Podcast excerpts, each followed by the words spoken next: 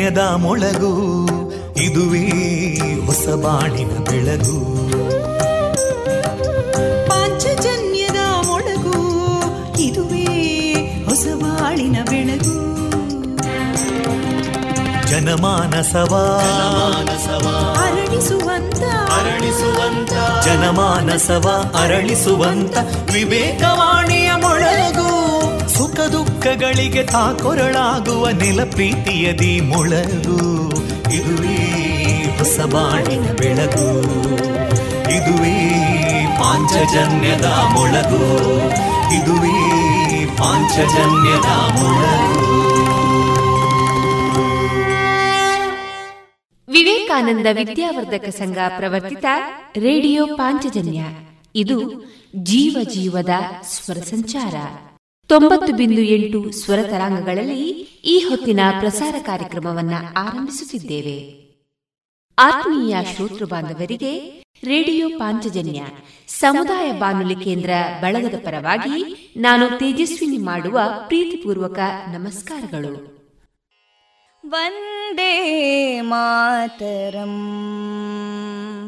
ವಂದೇ ಮಾತರಂ. सुजलां सुफलां मलयज शीतलां सस्यश्यामलां मातरं वन्दे मातरम्। शुभ्रजोत्स्ना पुलकितयामिनीं पुल्लकुसुमिता ध्रुमदळशोभिनीं सुहासिनीं सुमधुरभाषिनीं सुखदां वरदां मातरं वन्दे मातरम् कोटि कोटि कण्ठा कलकलनिनादकराले कोटि कोटि भुजैदृता करकलवाले अबलां केनो मायेतो बले बहुबलधारिणीं नमामि तारिणीं रिपुदलवारिणी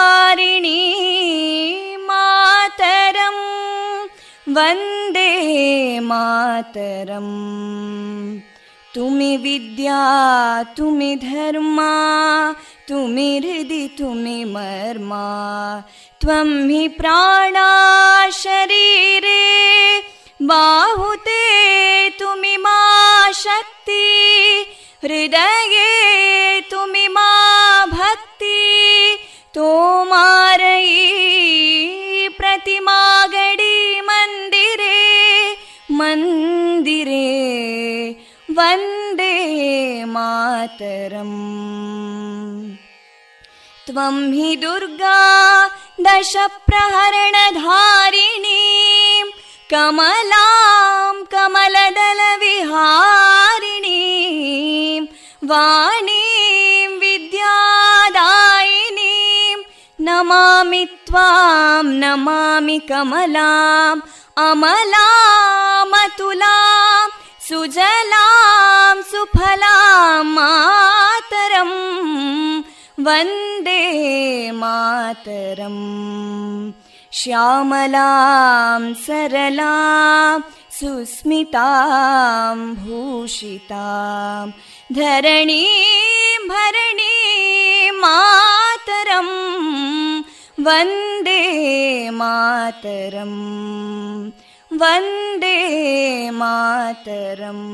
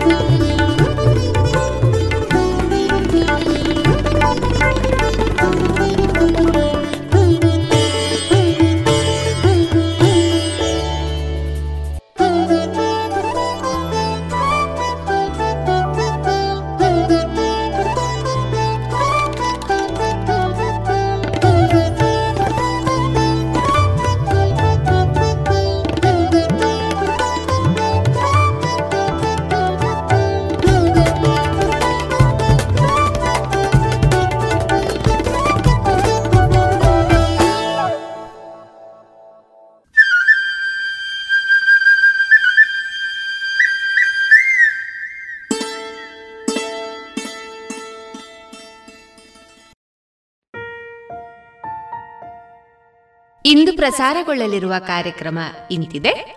ಮೊದಲಿಗೆ ಭಕ್ತಿಗೀತೆಗಳು, ಮಾರುಕಟ್ಟೆ ಧಾರಣೆ ಜಾಣ ಸುದ್ದಿ ಸಾಹಿತ್ಯ ಸಂಗಮದಲ್ಲಿ ಕವಿ ಕಾವ್ಯ ಗಾಯನ, ಶ್ರೀಮತಿ ವಿದ್ಯಾಬೇಕಲ್ ಅವರಿಂದ ಕವನ ವಾಚನ, ವೈದ್ಯ ದೇವೋಭವ ಕಾರ್ಯಕ್ರಮದಲ್ಲಿ ಮಾಸ್ಕ್ ಕುರಿತ ಜಾಗೃತಿ ಕ್ರಮಗಳ ಕುರಿತು ಡಾಕ್ಟರ್ ಶ್ರಾವ್ಯ ನವನೀತ್ ಅವರೊಂದಿಗಿನ ಸಂದರ್ಶನ.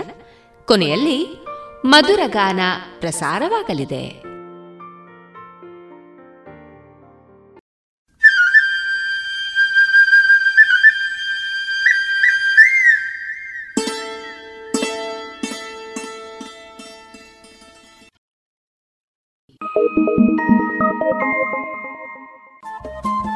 ರೇಡಿಯೋ ಪಾಂಚಜನ್ಯ ತೊಂಬತ್ತು ಬಿಂದು ಎಂಟು ಎಫ್ಎಂ ಸಮುದಾಯ ಬಾನುಲಿ ಕೇಂದ್ರ ಪುತ್ತೂರು. ಇದು ಜೀವ ಜೀವದ ಸ್ವರ ಸಂಚಾರ.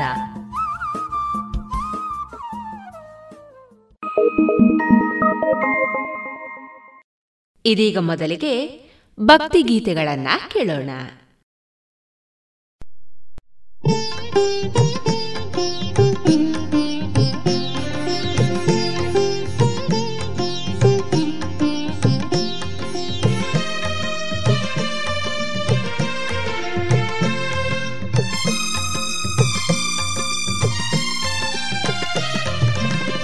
ಜಗದಲ್ಲಿ ನೀನೇ ಕರುಣಾಮಯನು ಅಂಜನಾನಂದನ ಶ್ರೀ ಹನುಮ ಜಗದಲ್ಲಿ ನೀನೇ ಕರುಣಾಮಯನು ಅಂಜನಾನಂದನ ಶ್ರೀ ಹನುಮ ಲೀಲೆಯ ತೋರುತ, ಮಹಿಮೆಯ ಸಾರುತ, ಲೀಲೆಯ ತೋರುತ, ಮಹಿಮೆಯ ಸಾರುತ ನೆಲೆಸಿಹೆಯೆಲ್ಲೆಡೆ ಜಯ ಹನುಮ ನೆಲೆಸಿಹೆಯೆಲ್ಲೆಡೆ ಜಯ ಹನುಮ. ಜಗದಲ್ಲಿ ನೀನೇ ಕರುಣಾಮಯನು ಅಂಜನಾನಂದನ ಶ್ರೀ ಹನುಮಾ.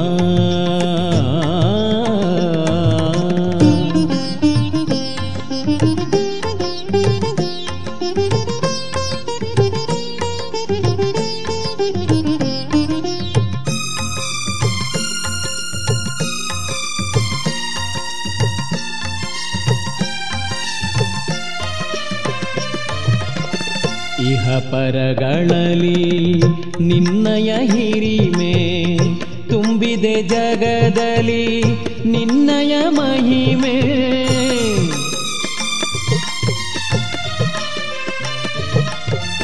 ಇಹ ಪರಗಳಲಿ ನಿನ್ನಯ ಹಿರಿಮೆ ತುಂಬಿದೆ ಜಗದಲ್ಲಿ ನಿನ್ನಯ ಮಹಿಮೆ. ಭೂಲೋಕವೆಲ್ಲೆಡೆ ನಿನ್ನಯ ಪ್ರತಿಮೆ. ಭೂಲೋಕವೆಲ್ಲೆಡೆ ನಿನ್ನಯ ಪ್ರತಿಮೆ ನೀಡಯ್ಯ ನಮಗೆ ನಿನ್ನಯ ಒಲುಮೆ ನೀಡಯ್ಯ ನಮಗೆ ನಿನ್ನಯ ಒಲುಮೆ ಜಗದಲ್ಲಿ ನೀನೇ ಕರುಣಾಮಯನು. ಅಂಜನಾನಂದನ ಶ್ರೀ ಹನುಮ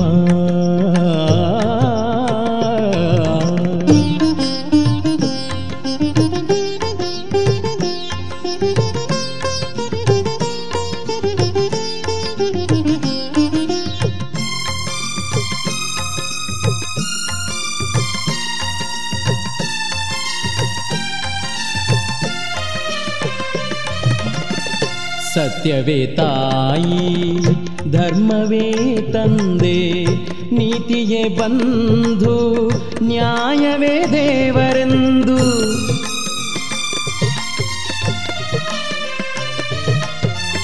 ಸತ್ಯವೇ ತಾಯಿ, ಧರ್ಮವೇ ತಂದೆ, ನೀತಿಯೇ ಬಂಧು, ನ್ಯಾಯವೇ ದೇವರೆಂದು. ನಂಬಿಗ ಬಾಳಲಿ ತುಂಬಿದೆ ಬವಣೆ, ನಂಬಿಗ ಬಾಳಲಿ ತುಂಬಿದೆ ಬವಣೆ. ಪೊರೆಯೋ ಹನುಮ, ತೋರಿ ಕರುಣೆ. ಪೊರೆಯೋ ಹನುಮ, ತೋರಿ ಕರುಣೆ. ಜಗದಲ್ಲಿ ನೀನೇ ಕರುಣಾಮಯನು. ಅಂಜನಾನಂದನ ಹನುಮ. ಜಗದಲ್ಲಿ ನೀನೇ ಕರುಣಾಮಯನು, ಅಂಜನಾನಂದನ ಶ್ರೀ ಹನುಮ ಲೀಲೆಯ ತೋರುತ, ಮಹಿಮೆಯ ಸಾರುತ, ಲೀಲೆಯ ತೋರುತ, ಮಹಿಮೆಯ ಸಾರುತ ನೆಲೆಸಿಹೆ ಎಲ್ಲೆಡೆ ಜಯ ಹನುಮ. ನೆಲೆಸಿಹೆ जय हनुमा जगदलिनीने करुणामयनु अञ्जनानन्दन श्रीहनुमा अञ्जनानन्दन श्री हनुमा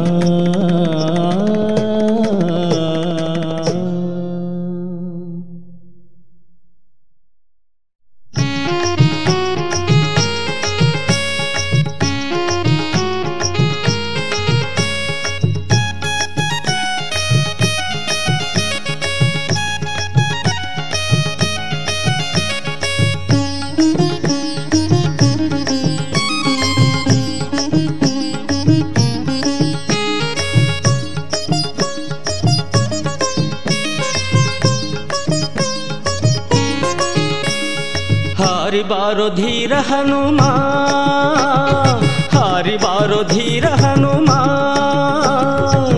ನಿನ್ನ ನಂಬಿದ ಭಕುತರ ಬಳಿಗೆ, ನಿನ್ನ ನಂಬಿದ ಭಕುತರ ಬಳಿಗೆ, ನಿನ್ನ ನಾಮವ ಭಜಿಸಿ ನಲಿಯಲು, ನಿನ್ನ ನಾಮವ ಭಜಿಸಿ ನಲಿಯಲು ನಾವು ಬಂದೆವು ನಿನ್ನ ಗುಡಿಗೆ, ನಾವು ಬಂದೆವು ನಿನ್ನ ಗುಡಿಗೆ. ಹಾರಿ ಬಾರೋ ಧೀರ ಹನುಮ ಹಾರಿ ಬಾರೋ ಧೀರ ಹನುಮ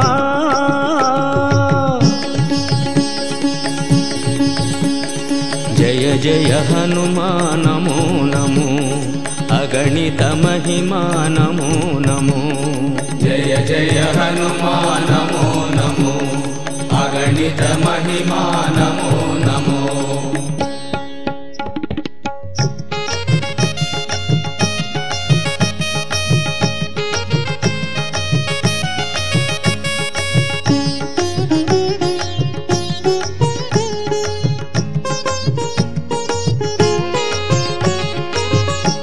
ಸಾಗರ ಹಾರಿದೆ, ಲಂಕೆಯ ದಹಿಸಿದೆ, ಸೀತಾ ಮಾತೆಗೆ ಉಂಗುರವಿತ್ತೆ. ಸಾಗರ ಹಾರಿದೆ, ಲಂಕೆಯ ದಹಿಸಿದೆ, ಸೀತಾ ಮಾತೆಗೆ ಉಂಗುರವಿತ್ತೆ. ಚೂಡಾಮಣಿಯ ತೋರಿ ರಾಮಗೆ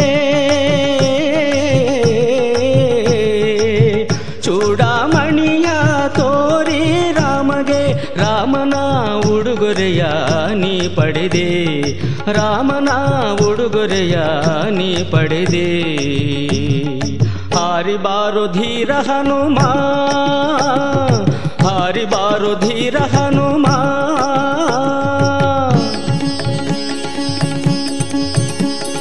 ಶುಭಕರ ಹನುಮ, ನಮೋ ನಮೋ. ಭಯಹರ ದೇವ, ನಮೋ ನಮೋ. ಶುಭಕರ ಹನುಮ ನಮೋ ನಮೋ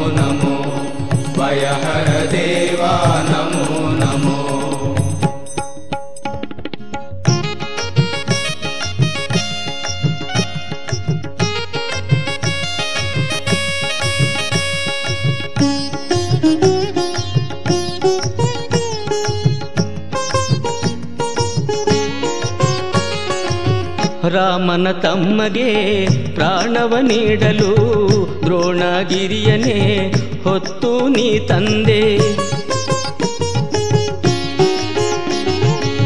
ರಾಮನ ತಮ್ಮಗೆ ಪ್ರಾಣವ ನೀಡಲು ದ್ರೋಣಗಿರಿಯನೇ ಹೊತ್ತು ನೀ ತಂದೆ. ರಕ್ಕಸರೆಲ್ಲರ ಕಳಿಸಿ ರಣದಲ್ಲಿ. ರಕ್ಕಸರೆಲ್ಲರ ತಳಿಸಿ ರಣದಲ್ಲಿ ಶ್ರೀರಾಮನ ಪ್ರಿಯ ಸಖ ನೀನಾದೆ. ಶ್ರೀರಾಮನ ಪ್ರಿಯ ಸಖ ನೀನಾದೆ. ಹಾರಿ ಬಾರೋ ಧೀರ ಹನುಮ ಹಾರಿ ಬಾರೋ ಧೀರ ಹನುಮ.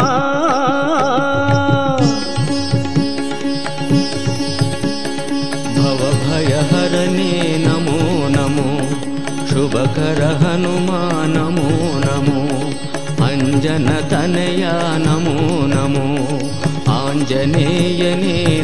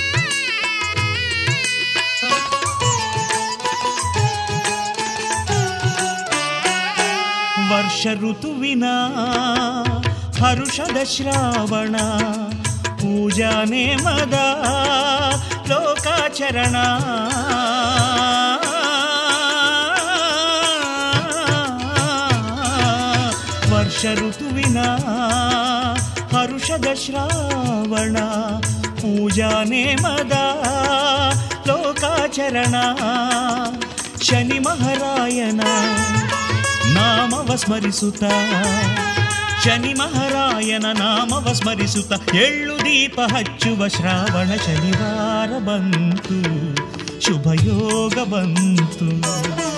ವಾರ ಬಂತು ಶನಿವಾರ ಬಂತು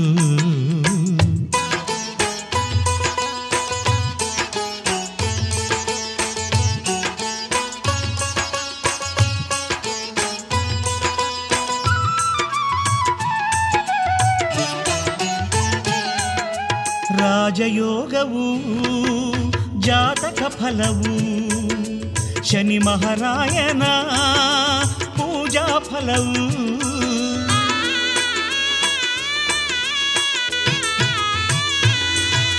ರಾಜಯೋಗವು ಜಾತಕ ಫಲವು ಶನಿ ಮಹಾರಾಯನ ಪೂಜಾ ಫಲವು ಸ್ವಾಮಿಯ ಕಥೆಯ ಹೇಳಿ ಕೇಳುತ್ತ ಸ್ವಾಮಿಯ ಕಥೆಯ ಹೇಳಿ ಕೇಳುತ್ತ ಪುಣ್ಯವ ಗಳಿಸುವ ಶುಭ ಶ್ರಾವಣ ಶನಿವಾರ ಬಂತು. ಶುಭ ಯೋಗ ಬಂತು. ವಾರ ಬಂತು. ಶನಿವಾರ ಬಂತು.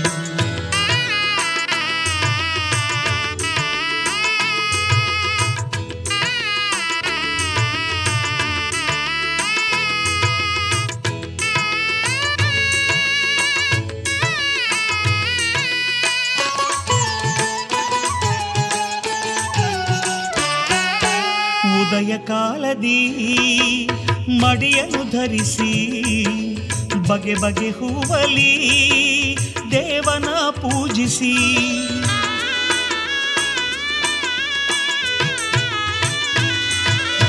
ಉದಯ ಕಾಲದಿ ಮಡಿಯನ್ನು ಧರಿಸಿ ಬಗೆ ಬಗೆ ಹೂವಲಿ ದೇವನ ಪೂಜಿಸಿ. ಬಯಕೆ ಬೇಡಿಕೆ ಕೈಗೂಡಿಸೆಂದು, ಬಯಕೆ ಬೇಡಿಕೆ ಕೈಗೂಡಿಸೆಂದು, ಚರಣಕ್ಕೆ ಶರಣೆನ್ನುವ ಶ್ರಾವಣ ಶನಿವಾರ ಬಂತು, ಶುಭಯೋಗ ಬಂತು, ವಾರ ಬಂತು, ಶನಿವಾರ ಬಂತು, ವಾರ ಬಂತು, ಶನಿವಾರ ಬಂತು, ಯೋಗ ಬಂತು, ಶುಭಯೋಗ ಬಂತು. ಶನಿ ಪರಮಾತ್ಮನ ಸೇವೆಯ ಮಾಡುವ, ಶನಿ ಪರಮಾತ್ಮನ ಸೇವೆಯ ಮಾಡುವ ಸೌಭಾಗ್ಯವ ತರುವ ಶ್ರಾವಣ ಶನಿವಾರ ಬಂತು, ಶುಭಯೋಗ ಬಂತು, ವಾರ ಬಂತು, ಶನಿವಾರ ಬಂತು.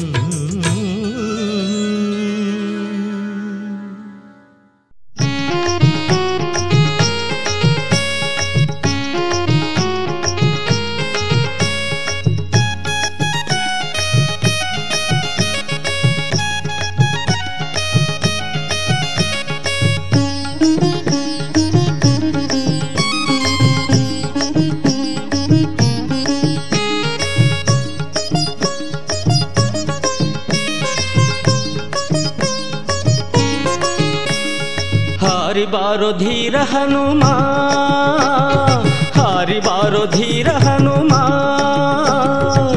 ನಿನ್ನ ನಂಬಿದ ಭಕುತರ ಬಳಿಗೆ, ನಿನ್ನ ನಂಬಿದ ಭಕುತರ ಬಳಿಗೆ, ನಿನ್ನ ನಾಮವ ಭಜಿಸಿ ನಲಿಯಲು, ನಿನ್ನ ನಾಮವ ಭಜಿಸಿ ನಲಿಯಲು ನಾವು ಬಂದೆವು ನಿನ್ನ ಗುಡಿಗೆ. ನಾವು ಬಂದೆವು ನಿನ್ನ ಗುಡಿಗೆ. ಹಾರಿ ಬಾರೋ ಧೀರ ಹನುಮ ಹಾರಿ ಬಾರೋ ಧೀರ ಹನುಮ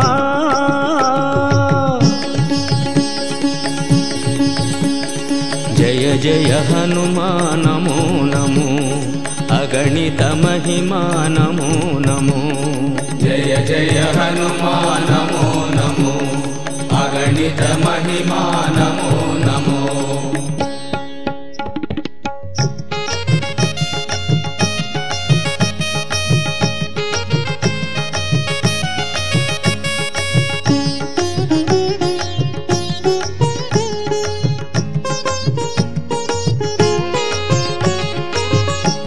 ಸಾಗರ ಹಾರಿದೆ, ಲಂಕೆಯ ದಹಿಸಿದೆ, ಸೀತಾ ಮಾತೆಗೆ ಉಂಗುರವಿತ್ತೆ.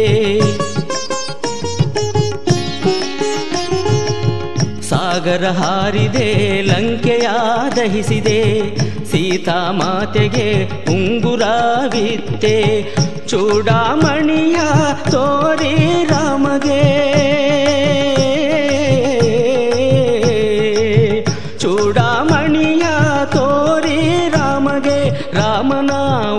ಉಡುಗೊರೆಯ ನೀ ಪಡೆದೆ. ರಾಮನ ಉಡುಗೊರೆಯ ನೀ ಪಡೆದೆ. ಹಾರಿಬಾರು ಧೀರ ಹನುಮ, ಹಾರಿಬಾರು ಧೀರ ಹನುಮ.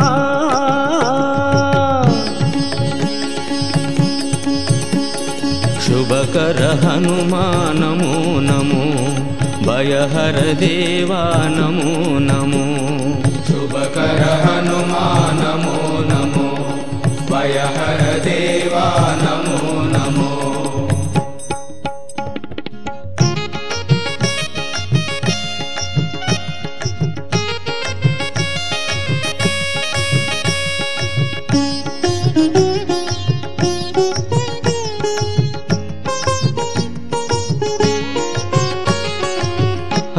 ರಾಮನ ತಮ್ಮಗೆ ಪ್ರಾಣವ ನೀಡಲು ದ್ರೋಣಗಿರಿಯನೇ, ಹೊತ್ತು ನೀ ತಂದೆ. ರಾಮನ ತಮ್ಮಗೆ ಪ್ರಾಣವ ನೀಡಲು ದ್ರೋಣಗಿರಿಯನೇ, ಹೊತ್ತು ನೀ ತಂದೆ. ರಕ್ಕಸರೆಲ್ಲರ ಕಳಿಸಿ ರಣದಲ್ಲಿ. ರಕ್ಕಸರೆಲ್ಲರ ತಳಿಸಿ ರಣದಲ್ಲಿ ಶ್ರೀರಾಮನ ಪ್ರಿಯ ಸಖ ನೀನಾದೆ ಶ್ರೀರಾಮನ ಪ್ರಿಯ ಸಖ ನೀನಾದೆ ಹಾರಿ ಬಾರೋ ಧೀರ ಹನುಮ ಹಾರಿ ಬಾರೋ ಧೀರ ಹನುಮ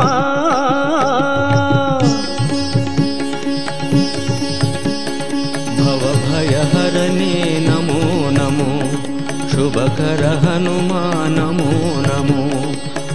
ನಮೋ ನಮೋ ಅಂಜನ ತನಯ ನಮೋ ನಮೋ ಆಂಜನೇಯನೇ ನಮೋ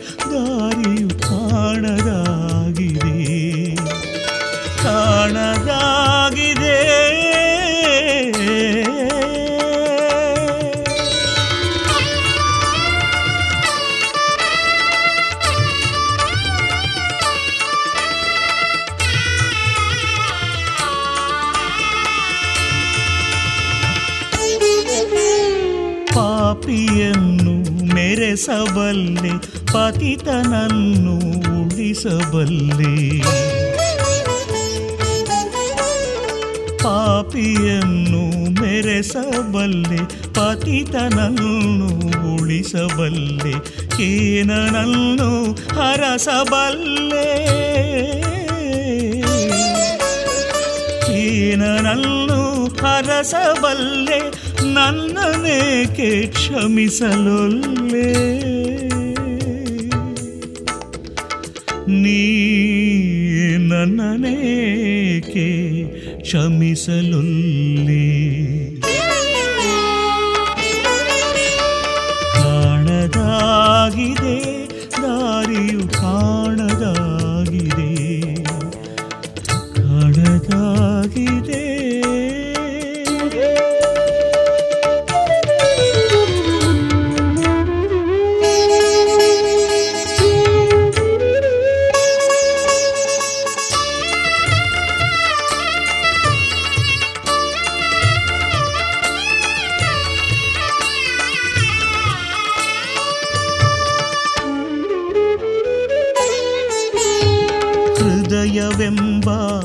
ಹಣತೆಯಲ್ಲಿ ಸೈನ್ಯವೆಂಬ ತೈಲ ತುಂಬಿ ಹೃದಯವೆಂಬ ಹಣತೆಯಲ್ಲಿ ಸೈನ್ಯವೆಂಬ ತೈಲ ತುಂಬಿ ಭಕ್ತಿಯೆಂಬ ದೀಪ ಬೆಳಗಿದೆ. ಹೇ,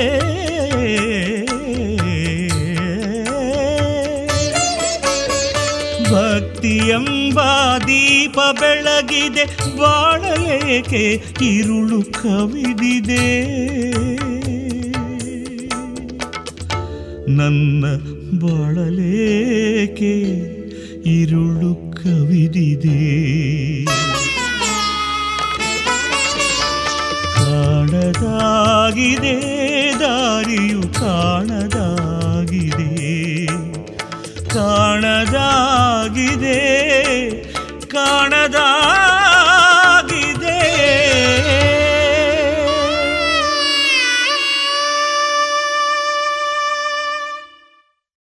ಇದುವರೆಗೆ ಭಕ್ತಿ ಗೀತೆಗಳನ್ನ ಕೇಳಿದರೆ.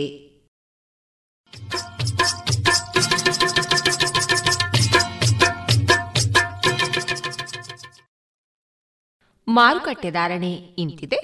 ಹೊಸ ಅಡಿಕೆ ಮುನ್ನೂರರಿಂದ ನಾಲ್ಕುನೂರ ಐದು, ಹಳೆ ಅಡಿಕೆ ಮುನ್ನೂರ ಐದರಿಂದ ಐನೂರ ಐದು, ಡಬಲ್ ಚೋಲ್ ಮುನ್ನೂರ ಐದರಿಂದ ಐನೂರ ಐದು, ಹಳೆ ಪಟೋರ ಮುನ್ನೂರರಿಂದ ಮುನ್ನೂರ ನಲವತ್ತು ಹೊಸ ಪಟೋರ ಇನ್ನೂರ ಎಂಬತ್ತರಿಂದ ಮುನ್ನೂರ ಮೂವತ್ತ ಐದು ಹಳೆ ಉಳ್ಳಿಗಡ್ಡೆ ಮತ್ತು ಹೊಸ ಉಳ್ಳಿಗಡ್ಡೆ ನೂರ ಹತ್ತರಿಂದ ಇನ್ನೂರ ನಲವತ್ತು, ಹಳೆ ಕರಿಗೋಟು, ಹೊಸ ಕರಿಗೋಟು ನೂರ ಹತ್ತರಿಂದ ಇನ್ನೂರ ಮೂವತ್ತು, ಕೊಕ್ಕೋ ಧಾರಣೆ, ಹಸಿ ಕೊಕ್ಕೋ ಐವತ್ತ ಒಂಬತ್ತರಿಂದ ಅರವತ್ತ ನಾಲ್ಕು ಒಣಕೊಕ್ಕೋ ನೂರ ಅರವತ್ತ ಐದರಿಂದ ನೂರ ಎಂಬತ್ತ ಮೂರು ಕಾಳುಮೆಣಸು ಇನ್ನೂರ ಐವತ್ತರಿಂದ ಮುನ್ನೂರ ಎಪ್ಪತ್ತು.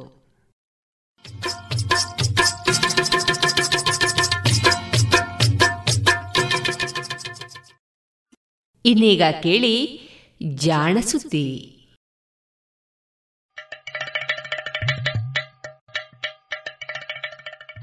ಕೇಳು ಕೇಳು ಕೇಳು ಜಾಣ ಜಾಣ ಸುದಿಯ ಕೇಳು ಕೇಳು ಕೇಳು ಜಾಣ. ಇಂದು ಹಂದು ಮುಂದು ಹಿಂದು ಹರಿವು ತಿಳಿವು ಚುಟುಕು ಬೆರಗು ನಿತ್ಯ ನುಡಿಯುವತ್ತು ತರಲು, ನಿತ್ಯ ನುಡಿಯುವತ್ತು ತರಲು. ಕೇಳಿ ಜಾಣರ, ಜಾಣ ಸುದ್ದಿಯ ಕೇಳು ಕೇಳು ಕೇಳು ಜಾಣ. ಜಾಣ, ಸುದ್ದಿಯ ಕೇಳು ಕೇಳು ಕೇಳು ಜಾಣ. ತುಂತುರು ಸುದ್ದಿಗಳು. ಹಳೆಯ ಹೆಡ್ಫೋನ್ಗಳ ಹೊಸ ಅವತಾರ.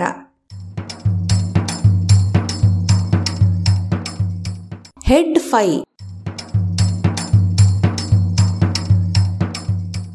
ಸೆಲ್ಫೋನ್ಗಳು ಬಂದ ಮೇಲೆ ಮನೆಯಲ್ಲಿ ಗೋಜಲಾಗಿ ಬಿದ್ದಿರುವ ಹಳೆಯ ಹೆಡ್ಫೋನ್ಗಳ ಸಂಖ್ಯೆ ಹೆಚ್ಚುತ್ತಲಿದೆ. ಹಳೆಯ ಫೋನು ಕೊಟ್ಟು ಹೊಸತನ್ನು ಕೊಂಡದ್ದಕ್ಕೋ, ಅಥವಾ ಅದರ ಪಿನ್ನು ಹೊಸ ಫೋನಿನಲ್ಲಿ ಕೂರುವುದಿಲ್ಲ ಎಂತಲೋ, ಅಥವಾ ಹೊಸದಾದ ಹೆಡ್ಫೋನ್ಗಳು ಕೇವಲ ಸದ್ದನ್ನು ದೊಡ್ಡದಾಗುವಂತೆ ಮಾಡುವುದಲ್ಲದೆ ಇನ್ನು ಹಲವು ಕೆಲಸಗಳನ್ನು ಮಾಡುತ್ತವೆ ಎಂತಲೋ ಹಳೆಯ ಹೆಡ್ಫೋನ್ಗಳನ್ನು ಬಿಸಾಡುವುದುಂಟು.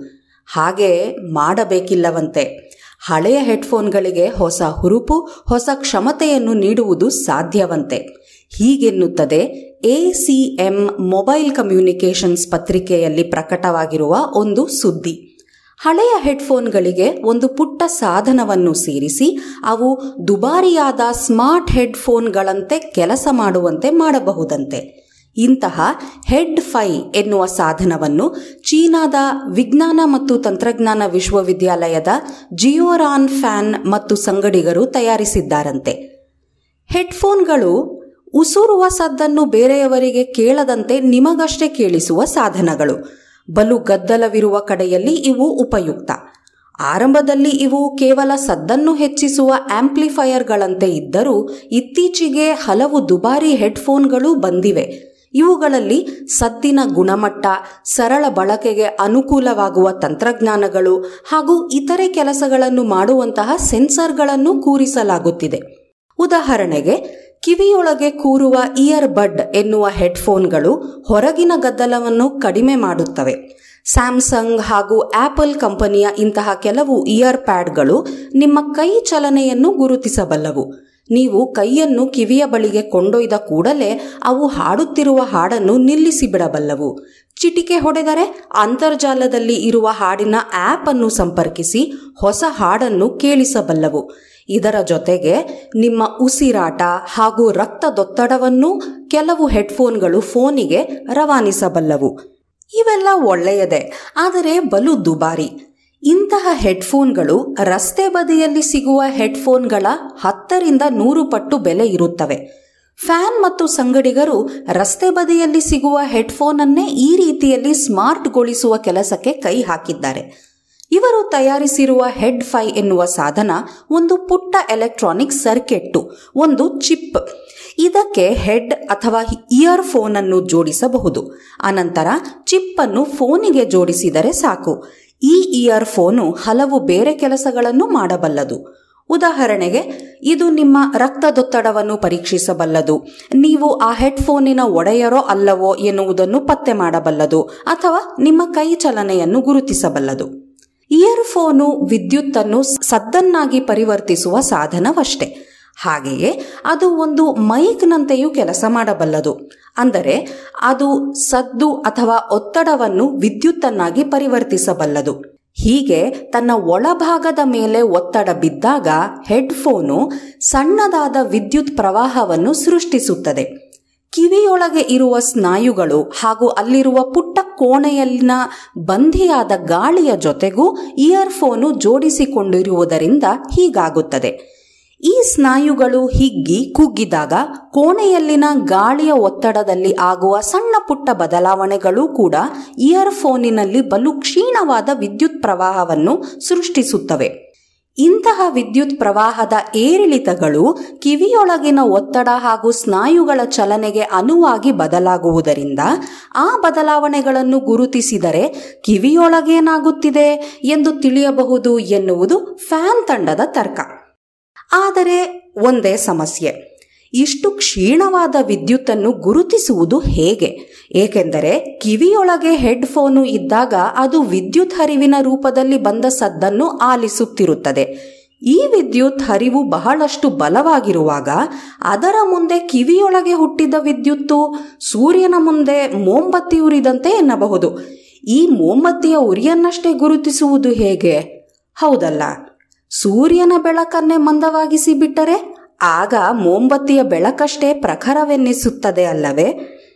ಫ್ಯಾನ್ ತಂಡ ಮಾಡಿದ್ದು ಇದನ್ನೇ. ಇವರು ಶಬ್ದದ ರೂಪದಲ್ಲಿ ಬರುವ ವಿದ್ಯುತ್ತಿನ ಹರಿವನ್ನು ಬೇರ್ಪಡಿಸಿ ಕೇವಲ ಕಿವಿಯೊಳಗೆ ಹುಟ್ಟಿದ ಕ್ಷೀಣ ವಿದ್ಯುತ್ತನ್ನಷ್ಟೇ ಅಳೆಯುವಂತಹ ಸರ್ಕೆಟ್ ಅನ್ನು ಸೃಷ್ಟಿಸಿದ್ದಾರೆ. ಇದು ಕಾಲೇಜ್ಗಳಲ್ಲಿ ರೆಸಿಸ್ಟೆನ್ಸ್ ಅಳತೆ ಮಾಡಲು ಬಳಸುವ ವೀಟ್ಸ್ಟನ್ ಬ್ರಿಡ್ಜ್ ಎನ್ನುವ ಸಾಧನದ ಸೂಕ್ಷ್ಮ ರೂಪವಂತೆ. ಇದರಲ್ಲಿ ಎರಡೂ ವಿದ್ಯುತ್ತು ಹರಿದು ಬಂದರೂ ಶಬ್ದದ ವಿದ್ಯುತ್ತಿನ ಹರಿವನ್ನು ಅದು ರೋಧಿಸಿ ಇಲ್ಲವಾಗಿಸಿ ಬಿಡುತ್ತದೆ.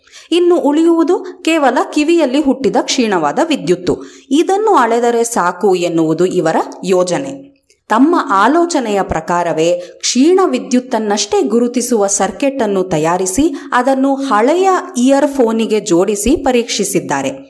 ಕಿವಿಯ ಬಳಿ ಕೈ ಅಲುಗಿಸಿದಾಗ ಅಥವಾ ಕಿವಿಯೊಳಗಿನ ರಕ್ತನಾಳಗಳಲ್ಲಿ ಒತ್ತಡ ಹೆಚ್ಚು ಕಡಿಮೆ ಮಾಡಿದಾಗಲೆಲ್ಲ ಈ ಸರ್ಕಿಟ್ಟು ಅವನ್ನು ನೂರಕ್ಕೆ ತೊಂಬತ್ತೊಂಬತ್ತು ಬಾರಿ ಎನ್ನುವಂತೆ ಪತ್ತೆ ಮಾಡಿತಂತೆ. ಹೀಗೆ ಹಳೆಯ ಹೆಡ್ಫೋನ್ಗಳನ್ನು ಹೊಸ ದುಬಾರಿ ಹೆಡ್ಫೋನ್ಗಳಷ್ಟೇ ಕ್ಷಮತೆ ಇರುವಂತೆ ಮಾಡಬಹುದು. ಇವು ಹಾಡು ಕೇಳಿಸದಿದ್ದರೂ ಹೃದಯದ ಬಡಿತವನ್ನಾದರೂ ಅಳೆಯುವಂತೆ ಮಾಡಬಹುದು ಎನ್ನುವುದು ಫ್ಯಾನ್ರವರ ಆಲೋಚನೆ. ಈ ಸರ್ಕೆಟ್ಟು ಬಲು ಚಿಕ್ಕದಾಗಿರುವುದರಿಂದ ಇದನ್ನು ಇನ್ನಷ್ಟು ಸುಧಾರಿಸಿ ಸ್ಮಾರ್ಟ್ ಫೋನಿನೊಳಗೆ ಕೂಡಿಸಬಹುದು. ಹಾಗೆ ಮಾಡಿದಾಗ ಹೊಸ ಹೆಡ್ಫೋನ್ಗಳ ಅವಶ್ಯಕತೆಯೇ ಇರುವುದಿಲ್ಲ ಎನ್ನುತ್ತಾರೆ ಫ್ಯಾನ್.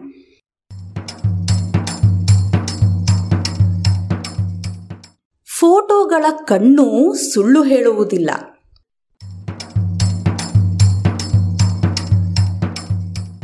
ಸುಳ್ಳು ಹೇಳುತ್ತಿದ್ದೀವಿ ಎಂದು ಅನಿಸಿದರೆ ನನ್ನ ಕಣ್ಣಲ್ಲಿ ಕಣ್ಣಿಟ್ಕೊಂಡು ಮಾತಾಡು ಅಂತ ದೊಡ್ಡವರು ಹೇಳುವುದನ್ನು ಕೇಳಿದ್ದೀವಿ. ಅಂದರೆ ಅವರ ಬಾಯಿ ಸುಳ್ಳು ಹೇಳಿದರೂ ಕಣ್ಣಿನಲ್ಲಿ ಇರುವ ಭಾವನೆ ಸತ್ಯ ಎನ್ನುವುದು ಅವರ ಅನುಭವ ಎನ್ನೋಣ. ಆದರೆ ಈ ಮಾತು ಫೋಟೋಗಳ ವಿಷಯದಲ್ಲಂತೂ ಸತ್ಯವಂತೆ.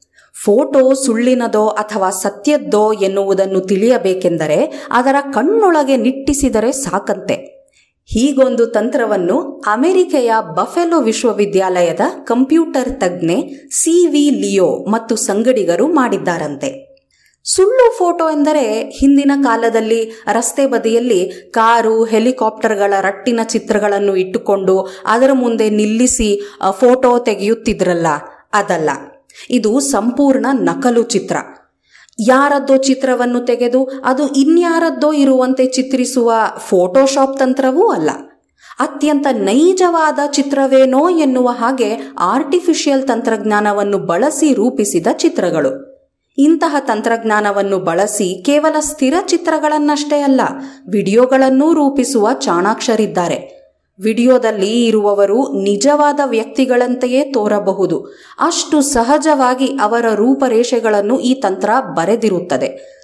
ಇದೀಗ ಇಂತಹ ಚಿತ್ರಗಳು, ವಿಡಿಯೋಗಳು ಸುಳ್ಳು ಸುದ್ದಿಯಲ್ಲಿ ಅಧಿಕವಾಗಿ ಕಾಣುತ್ತವೆ. ಕೆಲವು ಸಂದರ್ಭಗಳಲ್ಲಿ ರಾಜಕೀಯ ಲಾಭಕ್ಕಾಗಿ ಇಂಥವನ್ನು ಸೃಷ್ಟಿಸಿದ ಉದಾಹರಣೆಗಳೂ ಇವೆ. ಅತ್ಯಂತ ಸಹಜವಾದ ನೆಲೆಯಲ್ಲಿ ಕೃತಕವಾದ ಬಿಂಬಗಳು ಸಹಜವಾಗಿ ಓಡಾಡುವುದನ್ನು ಕಂಡಾಗ ಯಾರಿಗೂ ಅನುಮಾನ ಬರುವುದಿಲ್ಲ. ಜೊತೆಗೆ ಅತ್ಯಂತ ಕುಶಲತೆಯಿಂದ ತಯಾರಿಸಿದ ಇವನ್ನು ನಿಜವೋ ಸುಳ್ಳೋ ಎಂದು ಮೇಲ್ನೋಟಕ್ಕೆ ಹೇಳುವುದು ಕಷ್ಟವೇ. ಇಂತಹ ಫೇಕ್ ಮುಖಗಳ ನೈಜತೆಯನ್ನು ಗುರುತಿಸುವ ತಂತ್ರವೊಂದನ್ನು ತಾವು ರೂಪಿಸಿದ್ದೇವೆ ಎನ್ನುತ್ತಾರೆ ಲಿಯೋ. ಇವರ ತಂತ್ರ ಇಂತಹ ಫೇಕ್ ಚಿತ್ರಗಳ ಕಣ್ಣುಗಳ ನಡುವೆ ಇರುವ ಬೆಳಕಿನ ಪಲ್ಲಟವನ್ನು ಗುರುತಿಸಬಲ್ಲವಂತೆ. ಫೇಕ್ ಚಿತ್ರಗಳನ್ನು ರೂಪಿಸುವವರು ಮೊದಲಿಗೆ ಅದಕ್ಕಾಗಿ ಒಂದು ಮಾದರಿ ಚಿತ್ರವನ್ನು ಬಳಸಬೇಕು. ಅರ್ಜಿಗೆ ಹಾಕುವ ಭಾವಚಿತ್ರದಂತಹ ಫೋಟೋವನ್ನು ಮೊದಲು ಈ ತಂತ್ರಾಂಶವು ವಿಶ್ಲೇಷಿಸಿ ಅದನ್ನು ಬರೆಯಲು ಕಲಿಯುತ್ತದೆ. ಅಲ್ಲದೆ ಅದೇ ವ್ಯಕ್ತಿ ಬೇರೆ ಬೇರೆ ರೀತಿಯ ಮುಖಭಾವವನ್ನು ಹೇಗೆ ತೋರಬಹುದು ಎಂಬುದನ್ನು ತರ್ಕಿಸಲು ಅದಕ್ಕೆ ತರಬೇತಿ ಕೊಡಬಹುದು. ಇಷ್ಟಾದ ಮೇಲೆ ನಿರ್ದಿಷ್ಟ ನಿರ್ದೇಶವನ್ನು ಕೊಟ್ಟಾಗ ಅದು ಫೋಟೋದಲ್ಲಿದ್ದ ವ್ಯಕ್ತಿಯಂತಹ ವ್ಯಕ್ತಿಯದ್ದೇ ಚಿತ್ರವನ್ನು ಬರೆಯಬಲ್ಲದು. ಅದಕ್ಕೆ ಚಲನವಲನಗಳನ್ನು ನೀಡಬಲ್ಲದು. ಇಂತಹ ಫೇಕ್ ಚಿತ್ರಗಳನ್ನು ಗುರುತಿಸಲು ಎರಡು ತಂತ್ರಗಳಿವೆ. ಮೊದಲನೆಯದರಲ್ಲಿ ಹೀಗೆ ತಯಾರಾದ ಚಿತ್ರದ ಸ್ವರೂಪವನ್ನು ಗಮನಿಸಿ ಅದು ಸಹಜವೋ ಅಸಹಜವೋ ಎಂದು ಗುರುತಿಸುವುದು. ಎರಡನೆಯದಾಗಿ, ಇಂತಹ ಚಿತ್ರಗಳನ್ನು ರೂಪಿಸುವ ತಂತ್ರಾಂಶವು ಮಾಡಲಾಗದ ಅಂಶಗಳನ್ನು ಗುರುತಿಸಿ ಪತ್ತೆ ಮಾಡುವುದು. ಸಾಮಾನ್ಯವಾಗಿ ಫೇಕ್ ಚಿತ್ರಗಳನ್ನು ಗುರುತಿಸುವ ಎಲ್ಲ ತಂತ್ರಾಂಶಗಳು ಮೊದಲನೆಯ ವಿಧಾನವನ್ನು ಬಳಸುತ್ತವೆ.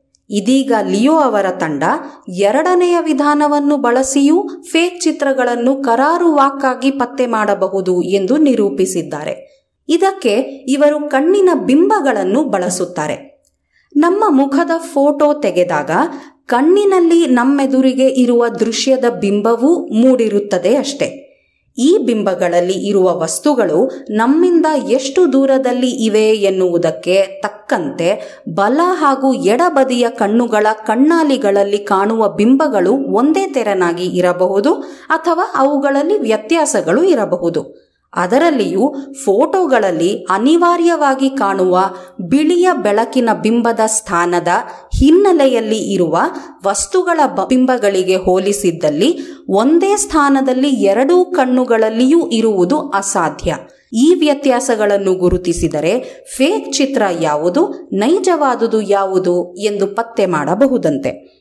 ಈ ತಂತ್ರವನ್ನು ಇವರು ಪರೀಕ್ಷಿಸಲು ಕೇವಲ ಫೇಕ್ ಚಿತ್ರಗಳೇ ಇರುವ ಒಂದು ವೆಬ್ಸೈಟಿನಿಂದ ಪಡೆದ ಚಿತ್ರಗಳನ್ನು ಫ್ಲಿಕರಿನಂತಹ ತಾಣಗಳಲ್ಲಿ ದೊರೆಯುವ ನೈಜ ವ್ಯಕ್ತಿಗಳ ಚಿತ್ರಗಳ ಕಣ್ಣುಗಳನ್ನು ವಿಶ್ಲೇಷಿಸಿ ಹೋಲಿಸಿದ್ದಾರೆ.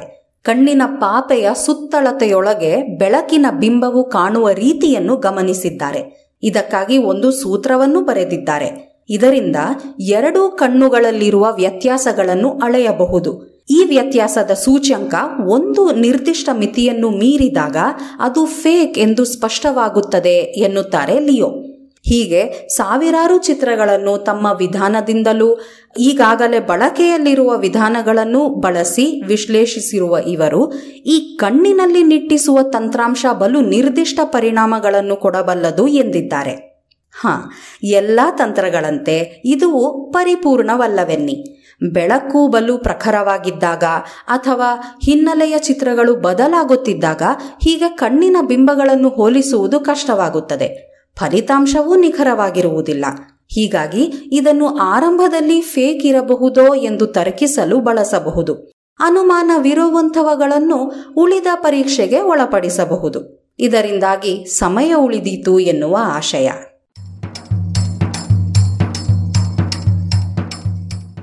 ಇದು ಇಂದಿನ ತುಂತುರು ಸುದ್ದಿಗಳು. ರಚನೆ ಶ್ರೀ ಕೊಳ್ಳೆಗಾಲ ಶರ್ಮಾ, ಜಾಣಧ್ವನಿ ಶ್ರೀಮತಿ ಲಕ್ಷ್ಮೀ ವಿ. ಜಾಣ ಸುದ್ದಿ ಕುರಿತ ಸಲಹೆ, ಸಂದೇಹಗಳು, ಪ್ರಶ್ನೆಗಳು ಇದ್ದಲ್ಲಿ ನೇರವಾಗಿ ಒಂಬತ್ತು ಎಂಟು ಎಂಟು ಆರು ಆರು ನಾಲ್ಕು ಸೊನ್ನೆ ಮೂರು ಎರಡು ಎಂಟು. ಈ ನಂಬರಿಗೆ ಕರೆ ಮಾಡಿ, ಇಲ್ಲವೇ ವಾಟ್ಸಪ್ ಮಾಡಿ.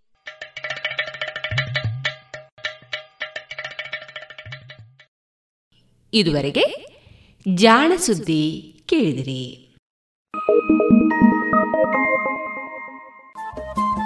ರೇಡಿಯೋ ಪಾಂಚಜನ್ಯ ತೊಂಬತ್ತು ಬಿಂದು ಎಂಟು ಎಫ್ಎಂ ಸಮುದಾಯ ಬಾನುಲಿ ಕೇಂದ್ರ ಪುತ್ತೂರು. ಇದು ಜೀವ ಜೀವದ ಸ್ವರ ಸಂಚಾರ.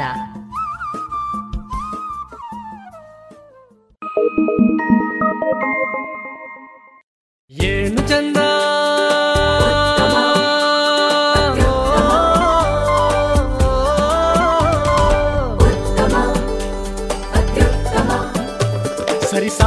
ಇಲ್ಲದ ಸ್ವಾದ ಅಹಬಲು ರುಚಿ ಸ್ವದೇಶಿ ಸಾರ ಅನನ್ಯ ಅದಮ್ಯ ಕ್ಯಾಂಕೋ ಚಾಕ್ಲೇಟ್ ಸ್ವದೇಶಿ ಸ್ವಾದ.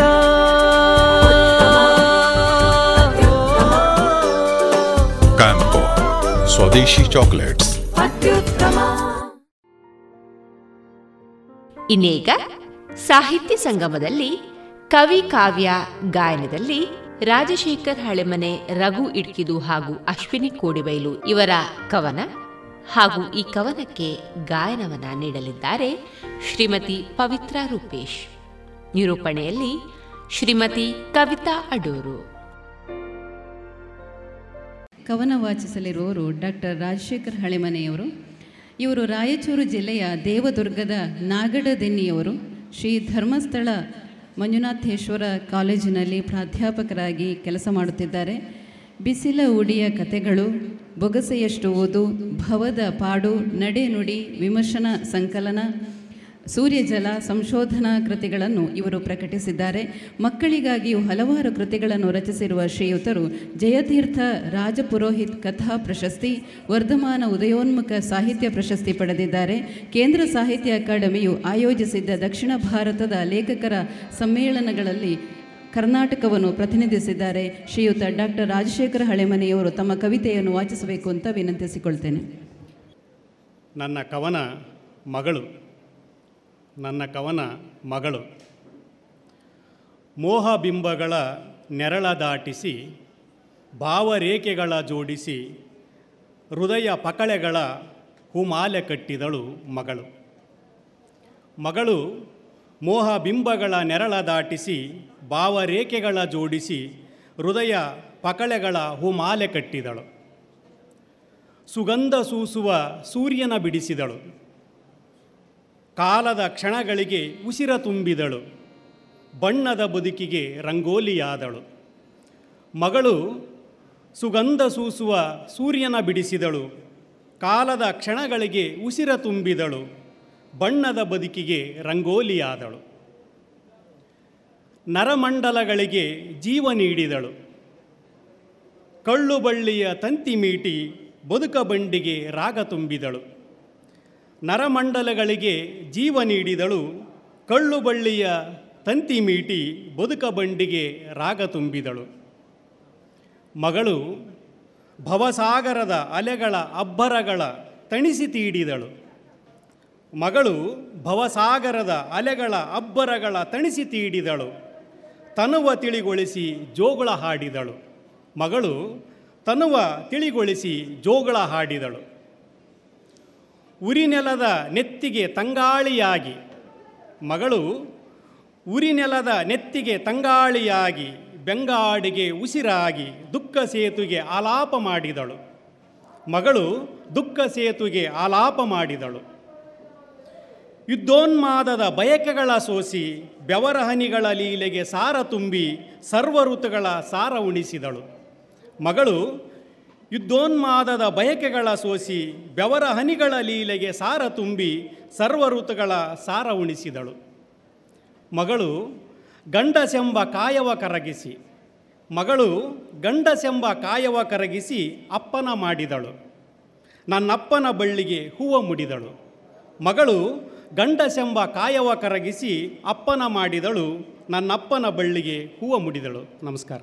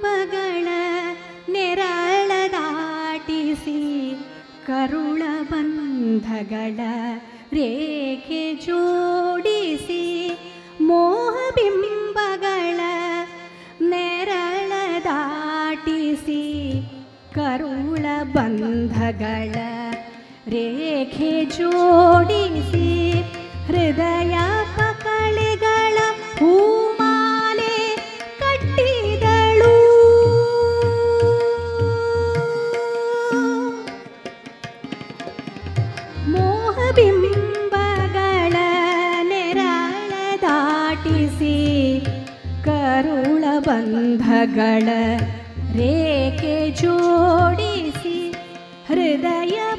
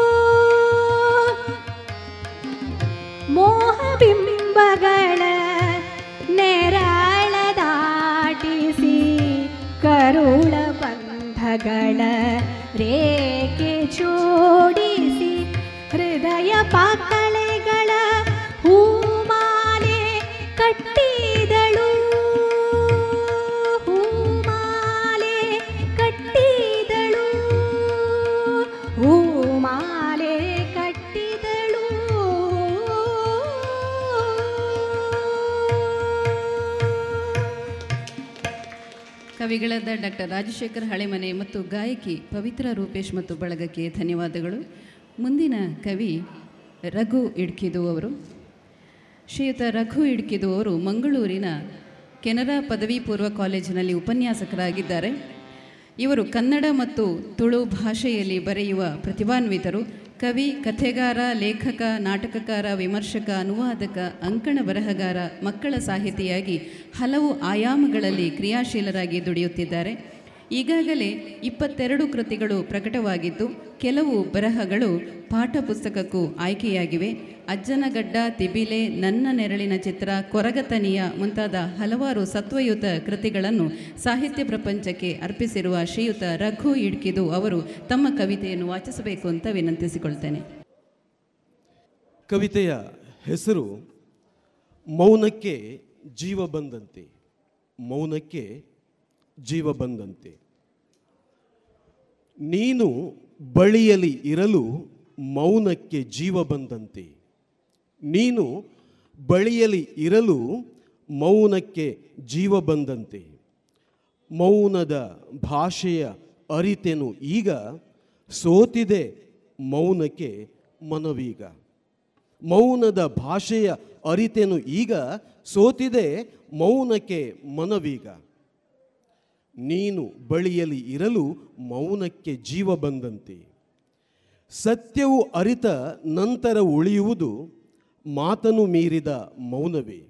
ಸತ್ಯವು ಅರಿತ ನಂತರ ಉಳಿಯುವುದು ಮಾತನು ಮೀರಿದ ಮೌನವೇ.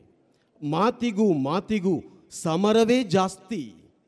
ಮಾತಿಗೂ ಮಾತಿಗೂ ಸಮರವೇ ಜಾಸ್ತಿ. ಮೌನದಿ ಇರಲು ಸಮರಸ ಆಸ್ತಿ. ಮೌನದಿ ಇರಲು ಸಮರಸ ಆಸ್ತಿ. ನೀನು ಬಳಿಯಲ್ಲಿ ಇರಲು ಮೌನಕ್ಕೆ ಜೀವ ಬಂದಂತೆ. ಸುತ್ತಲು ನೋಡು, ಕತ್ತಲು ಮುತ್ತಲು ಮೌನವೇ ಎಲ್ಲ ತುಂಬಿಹುದು. ಸುತ್ತಲು ನೋಡು, ಕತ್ತಲು ಮುತ್ತಲು ಮೌನವೇ ಎಲ್ಲ ತುಂಬಿಹುದು. ಗಿಡ ಮರ ಬಳ್ಳಿ ಅರಳುವ ಹೂ ಮಾತಿನ ಮಹಲನ್ನು ಕಟ್ಟಿದೆಯೇ? ಗಿಡ ಮರ ಬಳ್ಳಿ ಅರಳುವ ಹೂ ಮಾತಿನ ಮಹಲನ್ನು ಕಟ್ಟಿದೆಯೇ? ನೀನು ಬಳಿಯಲ್ಲಿ ಇರಲು ಮೌನಕ್ಕೆ ಜೀವ ಬಂದಂತೆ. ಮಾತಿಗೂ ಮಾತಿಗೂ ಸೋಲುತ್ತ ನಾವು ಬೀಗುವುದೆಲ್ಲ ಸುಮ್ಮನೆ ಮಾತಿಗೂ ಮಾತಿಗೂ ಸೋಲುತ್ತ ನಾವು ಬೀಗುವುದೆಲ್ಲ ಸುಮ್ಮನೆ ಸಾಗರ ನೀರು ಶಬ್ದವ ಮಾಡದೆ ನಿಂತಿದೆಯಲ್ಲ ಬಿಮ್ಮನೆ. ಸಾಗರ ನೀರು ಶಬ್ದವ ಮಾಡದೆ ನಿಂತಿದೆಯಲ್ಲ ಬಿಮ್ಮನೆ. ನೀನು ಬಳಿಯಲ್ಲಿ ಇರಲು ಮೌನಕ್ಕೆ ಜೀವ ಬಂದಂತೆ. ಮೌನದ ಭಾಷೆಯ ಅರಿತೆನು ಈಗ ಸೋತಿದೆ ಮೌನಕ್ಕೆ ಮನವೀಗ. ಅವಕಾಶಗಳನ್ನು ನೀಡಿದಂಥ ನನ್ನ ಪ್ರೀತಿಯ ಗುರು ಸಮಾನರಾದಂಥ ಐತಪ್ಪ ನಾಯಕ್ ಸರ್ ಅವರು, ಅವರಿಗೂ ಪ್ರೀತಿಯ ಕೃತಜ್ಞತೆಗಳನ್ನು ಹೇಳ್ತಾ ವಂದನೆಗಳು ಎಲ್ರಿಗೂ.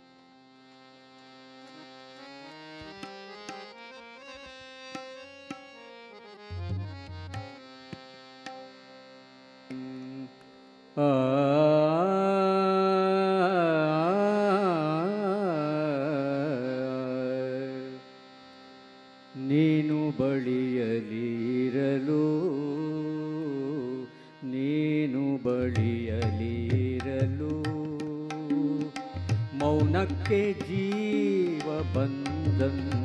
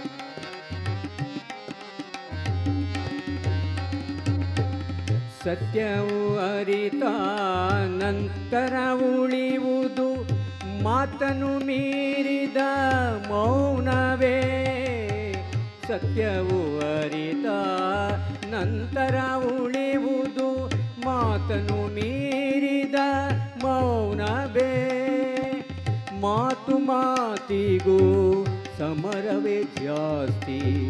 ಮಾತು ಮಾತಿಗೂ ಸಮರವೇ ಜಾಸ್ತಿ.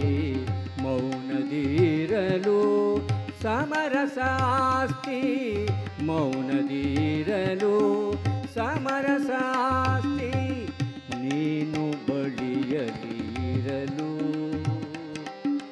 ಮೌನಕ್ಕೆ ಜೀವ ಬಂದಂತೆ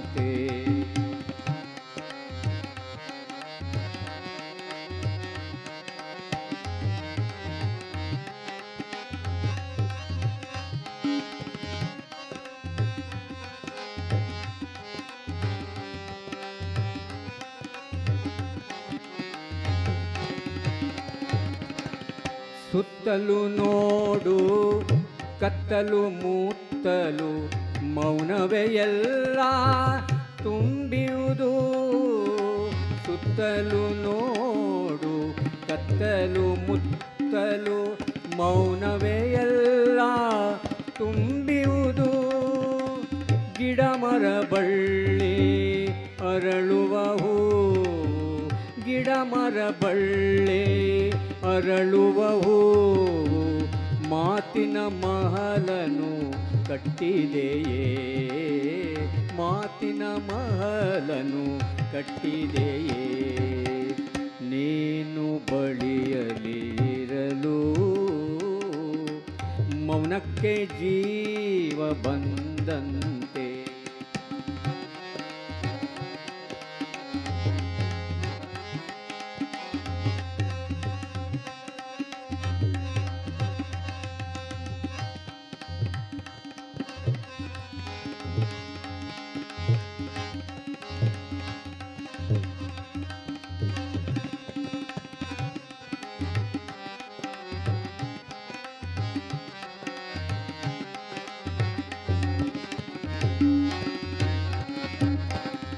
ಮಾತು ಮಾತಿಗೂ ಸೋಲುತ್ತ ನಾವು ಬೀಗುವುದೆಲ್ಲ ಸುಮ್ಮನೆ. ಮಾತು ಮಾತಿಗೂ ಸೋಲುತ್ತ ನಾವು ಬೀಗುವುದೆಲ್ಲ ಸುಮ್ಮನೆ. ಸಾಗರ ನೀರು ಶಬ್ದವ ಮಾಡದೆ, ಸಾಗರ ನೀರು ಶಬ್ದವ ಮಾಡದೆ ನಿಂತಿದೆಯಲ್ಲ? ಬಿಮ್ಮನೆ ನಿಂತಿದೆಯಲ್ಲ? ಬಿಮ್ಮನೆ ನೀನು ಬಳಿಯಲಿರಲು ಮೌನಕ್ಕೆ ಜೀವ ಬಂದಂತೆ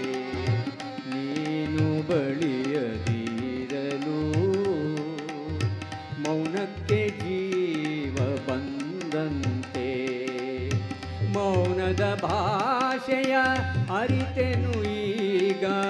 ಮೌನದ ಭಾಷೆಯ ಅರಿತೆನು ಈಗ? ಸೋತಿದೆ ಮೌನಕ್ಕೆ ಮನವೀಗ? ನೀನು ಬಳಿಯದಿರಲು ಮೌನಕ್ಕೆ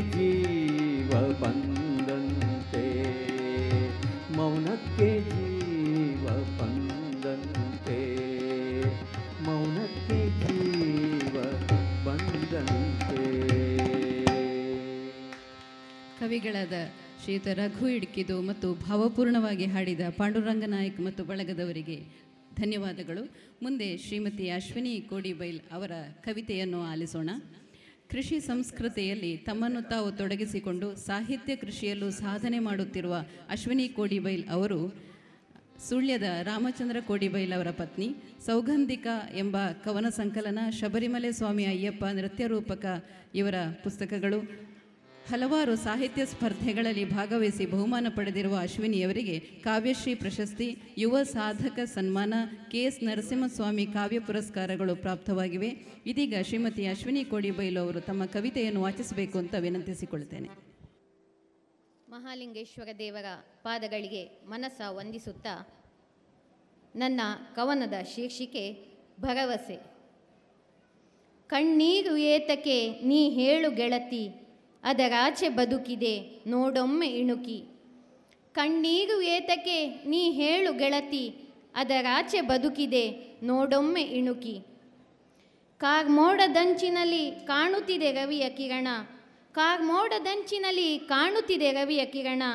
ಕಣ್ಣೀರ ಕೋಡಿಯಲು ಹೊಳೆಯುತ್ತಿದೆ ನಿನ್ನ ನಯನ, ಕಣ್ಣೀರ ಕೋಡಿಯಲು ಹೊಳೆಯುತ್ತಿದೆ ನಿನ್ನ ನಯನ. ಕಾರ್ಮೋಡ ನಶಿಸದು ಸೂರ್ಯ ಪ್ರಭೆಯ ಕಾರ್ಮೋಡ ನಶಿಸದು ಸೂರ್ಯ ಪ್ರಭೆಯ. ನಿರಾಸೆ ನುಂಗದು ನಿನ್ನ ಭರವಸೆಯ. ನಿರಾಸೆ ನುಂಗದು ನಿನ್ನ ಭರವಸೆಯ. ಕಾರ್ಮೋಡ ನೀರಾಗಿ ಧರೆಗಿಳಿಯಲೇಬೇಕು. ಕಾರ್ಮೋಡ ನೀರಾಗಿ ಧರೆಗಿಳಿಯಲೇಬೇಕು. ರವಿಕಿರಣ ಅವನಿಯನು ಮುದ್ದಾಡಲೇಬೇಕು. ರವಿಕಿರಣ ಅವನಿಯನು ಮುದ್ದಾಡಲೇಬೇಕು. ನಿನ್ನ ಕಣ್ಣೀರಿಂದು ಕೊನೆಯಾಗಲೇಬೇಕು. ನಿನ್ನ ಕಣ್ಣೀರಿಂದು ಕೊನೆಯಾಗಲೇಬೇಕು. ಭರವಸೆಯ ಹೊಸ ಬೆಳಕು ಹೊರಹೊಮ್ಮಬೇಕು. ಭರವಸೆಯ ಹೊಸ ಬೆಳಕು ಹೊರಹೊಮ್ಮಬೇಕು. ಕಣ್ಣೀರು ಏತಕೆ ನೀ ಹೇಳು ಗೆಳತಿ ಅದರಾಚೆ ಬದುಕಿದೆ, ನೋಡೊಮ್ಮೆ ಇಣುಕಿ. ಅದರಾಚೆ ಬದುಕಿದೆ, ನೋಡೊಮ್ಮೆ ಇಣುಕಿ. ಅವಕಾಶಕ್ಕಾಗಿ ವಂದನೆಗಳು.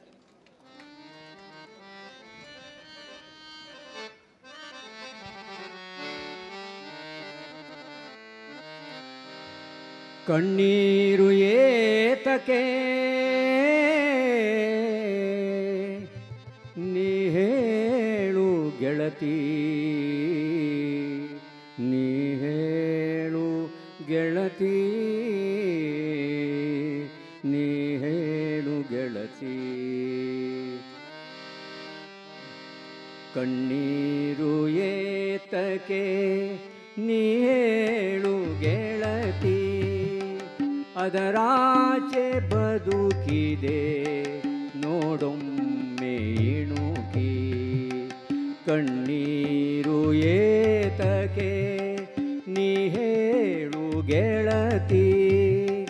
ಅದರಾಚೆ ಬದುಕಿದೆ ನೋಡೊಮ್ಮೆ ಇಣುಕಿ ನೋಡೊಮ್ಮೆ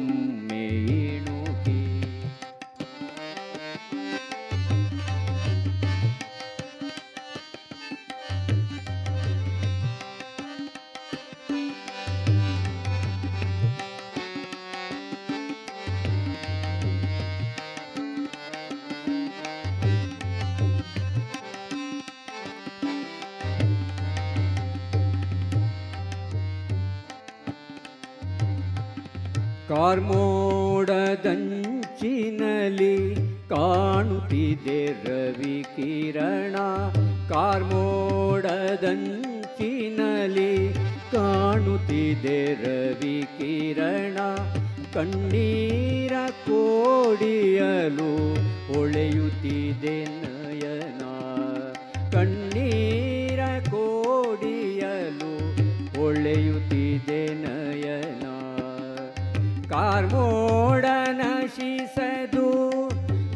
ಸೂರ್ಯ ಪ್ರಭೆಯ ಕಾರ್ಮೋಡ ನಶಿಸದು ಸೂರ್ಯ ಪ್ರಭೆಯ ನಿರಾಸೆ ನುಂಗದು ಭರವಸೆಯ ನೀರು ಏತಕೆ ನೀ ಹೇಳು ಗೆಳತಿ ಅದರಾಚೆ ಬದುಕಿದೆ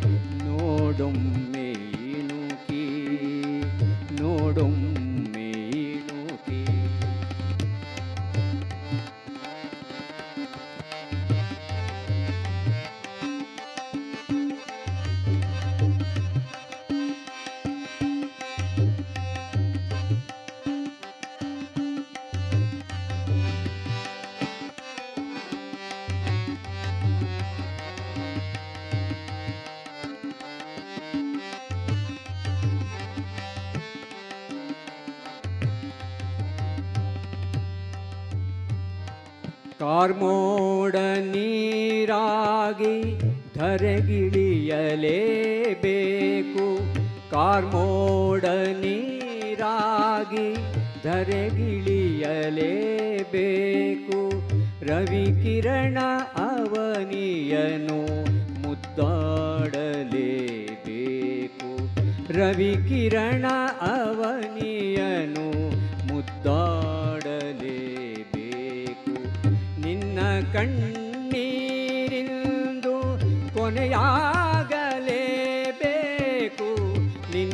ಕಣ್ಣೀರಿಂದು ಕೊನೆಯಾಗಲೇಬೇಕು. ಭರವಸೆಯ ಹೊಸ ಬೆಳಕು ಹೊರಹೊಮ್ಮಬೇಕು.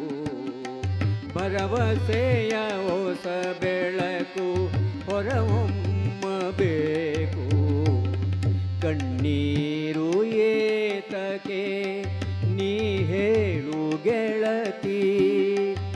ಅದರಾಚೆ ಬದುಕಿದೆ.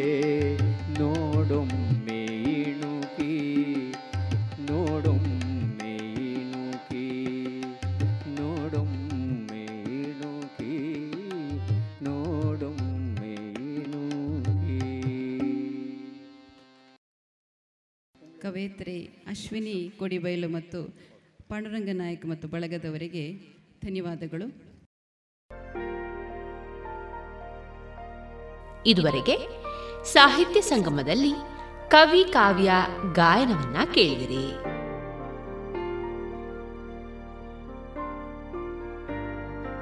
ಇನ್ನೀಗ ಶ್ರೀಮತಿ ವಿದ್ಯಾ ಬೇಕಲ್ ಅವರಿಂದ ಕವನವನ್ನ ಕೇಳೋಣ. ಜನನವೆಂದ ಮೇಲೆ ಮರಣ ಸ್ವಾಭಾವಿಕ. ಜನನದ ನಂತರ ಪ್ರತಿಯೊಬ್ಬ ವ್ಯಕ್ತಿಯು ಇಹಲೋಕದ ಸವಿಯನ್ನು ಕಂಡು ಪರಲೋಕದತ್ತ ಪ್ರಯಾಣ ನಡೆಸಲೇಬೇಕು. ಹುಟ್ಟು ಹೇಗೋ ಹಾಗೆ ಸಾವು ಎನ್ನುವುದು ಪ್ರಪಂಚದ ಅಚಲವಾದ ಸತ್ಯ. ಆದರೆ ಸಾವು ಎಂದಿಗೂ ನಮ್ಮ ಅಪ್ಪಣೆಯನ್ನು ಕೇಳಿ ಬರುವುದಿಲ್ಲ. ಸಾವಿನಂಚಿನಲ್ಲಿರುವ ವ್ಯಕ್ತಿಯ ಮನದ ಹೊಯ್ದಾಟ ನಾನೀಗ ಒಂದು ಕವನದ ರೂಪದಲ್ಲಿ ನಿಮ್ಮ ಮುಂದೆ ವ್ಯಕ್ತಪಡಿಸಲಿದ್ದೇನೆ. ತೀರಾ ಅಸಹಾಯಕತೆ, ದುಃಖ, ಮೂಕತನ ಹಾಗೂ ಮಾನಸಿಕ ವೇದನೆಯಿಂದ ಒಬ್ಬ ವ್ಯಕ್ತಿ ಹೇಗೆ ತನ್ನ ಭಾವನೆಗಳ ಹೊಯ್ದಾಟದೊಂದಿಗೆ ನರಳುತ್ತಿದ್ದಾನೆ ಎಂಬುದು ಈ ಕವನದಲ್ಲಿ ನಿಮಗೆ ವ್ಯಕ್ತವಾಗುತ್ತದೆ. ಕವನದ ಶೀರ್ಷಿಕೆ, ಸಾವು. ಮನಸ್ಸು ವಿಪ್ಲವಗೊಂಡಿದೆ. ದುಃಖವು ಹರಿಯದೆ ಮಡುಗಟ್ಟಿದೆ. ನೋವು ಮನಸ್ಸನ್ನು ಗಾಸಿಗೊಳಿಸಿದೆ ಉರಿಯುವ ಆಶಾದೀಪವು ನಂದಿದೆ. ಶೋಕಸಾಗರದಲ್ಲಿ ಅಲೆಗಳು ಚಿಮ್ಮುತ್ತಿವೆ. ಕೈಚಾಚಿ ಸೆಳೆಯಲು ಯಾರೊಬ್ಬರಿಲ್ಲ. ಕಣ್ಣೀರು ಹರಿಯುತ್ತಿದೆ. ಈಗ ಬಹಳಷ್ಟು. ಎಲ್ಲೆಂದರಲ್ಲಿ ನಿನ್ನ ವ್ಯಾಪ್ತಿ ಸಾವು? ಏಕಾಗಿ ನೀ ನಮ್ಮ ಕಾಡುವೆ. ಕಣ್ಣ ಎದುರಲಿ ಜೀವನದ ಮೂಕಚಿತ್ರ. ಹೃದಯದಲ್ಲಿ ಭಾವನೆಗಳ ಸ್ತಬ್ಧ ಚಿತ್ರ ಬಂಧನಗಳನ್ನು ಕಳಚಿ ಹೊಸ ಬಟ್ಟೆ ಧರಿಸಲು ಸಮ್ಮತಿಯಿಲ್ಲ ಯಮ ಕಾವಲು ನಿಂತಿಹನು, ಇಂದಿಲ್ಲ ನಾಳೆ ಎನಲು ದೂತರು ಒಲ್ಲರು. ತಪ್ಪಿಸಿಕೊಳ್ಳಲು ಎಲ್ಲಿ ಬಚ್ಚಿಡಲಿ? ದೂತರು ಒಲ್ಲರು. ಇಂದಿಲ್ಲ ನಾಳೆ ಎನ್ನಲು ದೂತರು ಒಲ್ಲರು. ತಪ್ಪಿಸಿಕೊಳ್ಳಲು ಎಲ್ಲಿ ಬಚ್ಚಿಡಲಿ? ಅದು ಆಸಾನೇನಲ್ಲ, ಏಕೆಂದರೆ ನಾ ಬರುವುದು ಏಕಾಂಗಿ, ತೆರಳುವುದು ವಿಧಿಲಿಖಿತ, ಬಲ್ಲೆ. ಸಾವಿಲ್ಲದ ಮನೆಯ ಸಾಸಿವೆಯ ನೆನಪಾಯಿತು. ಜೀವನದ ಒಂಡಿ ಪಯಣದ ನೇಕಾರನೇ, ಇರುವಷ್ಟು ದಿನವೇ ನಮ್ಮಿ ಆಟ ನಾ ಕಾಲನ ಕೈಯಲ್ಲಿ ಆಡುವ ಕೈಗೊಂಬೆ ನನ್ನದೆನ್ನುವುದು ಈ ಲೋಕದಲ್ಲಿ ಏನೂ ಇಲ್ಲ. ಗಳಿಸಿದ ಪಾಪ ಪುಣ್ಯದ ಬುತ್ತಿಯ ಜೊತೆಗೆ ಇನ್ನು ಬಂದು ಹೋಗು, ಉಂಡು ಹೋಗು ಅಷ್ಟೇ. ಬದುಕು ಶೂನ್ಯ ನಿನ್ನ ಎದುರಲ್ಲಿ ನಿರರ್ಥಕ. ಸಾವು ನೀ ಎನ್ನ ಪಿಡಿದಿರಲು ಮತ್ತೆ ಬದುಕಲು ಹಾತೊರೆಯುತ್ತಲಿರುವೆ. ಇದುವರೆಗೆ ಶ್ರೀಮತಿ ವಿದ್ಯಾ ಬೇಕಲ್ ಅವರಿಂದ ಕವನವನ್ನ ಕೇಳಿದಿರಿ.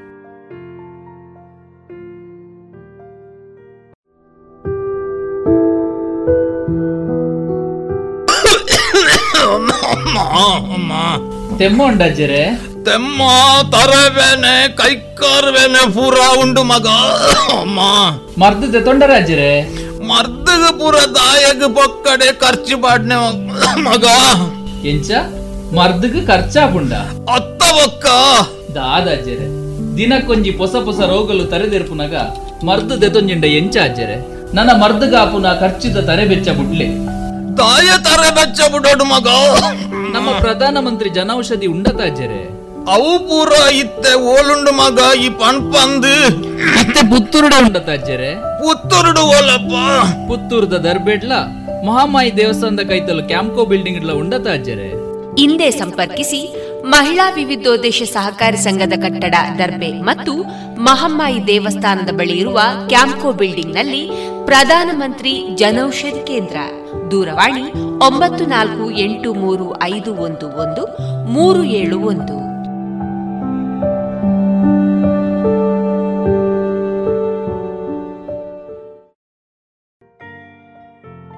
ಇಂದಿನ ವೈದ್ಯ ದೇವೋಭವ ಕಾರ್ಯಕ್ರಮದಲ್ಲಿ ಮಾಸ್ಕ್ ಕುರಿತ ಜಾಗೃತಿ ಕ್ರಮಗಳ ಬಗ್ಗೆ ಡಾಕ್ಟರ್ ಶ್ರಾವ್ಯ ನವನೀತ್ ಅವರೊಂದಿಗಿನ ಸಂದರ್ಶನವನ್ನ ಕೇಳೋಣ. ಇವರನ್ನ ಸಂದರ್ಶಿಸಲಿದ್ದಾರೆ ಡಾಕ್ಟರ್ ವಿಜಯ ಸರಸ್ವತಿ. ನಮಸ್ಕಾರ ಶ್ರೋತೃ ಬಾಂಧವರೇ. ರೇಡಿಯೋ ಪಾಂಚಜನ್ಯದ ವೈದ್ಯ ದೇವೋಭವ ಕಾರ್ಯಕ್ರಮಕ್ಕೆ ನಿಮಗೆ ಆತ್ಮೀಯವಾದಂಥ ಸ್ವಾಗತ. ಇಂದಿನ ನಮ್ಮ ಈ ವಿಶೇಷ ಸಂವಾದ ಕಾರ್ಯಕ್ರಮದಲ್ಲಿ ನಮ್ಮೊಂದಿಗೆ ಮಾಸ್ಕ್ ಬಳಕೆ ಹೇಗಿರಬೇಕು ಮತ್ತು ಅದರ ಪುನರ್ಬಳಕೆ ಹೇಗೆ, ನಿರ್ವಹಣೆ ಹೇಗೆ, ಇದರ ಬಗ್ಗೆ ವಿಶೇಷವಾದಂತಹ ಮಾಹಿತಿಯನ್ನು ನೀಡಲಿದ್ದಾರೆ ಡಾಕ್ಟರ್ ಶ್ರಾವ್ಯ ನವನೀತ್ ಇವರು.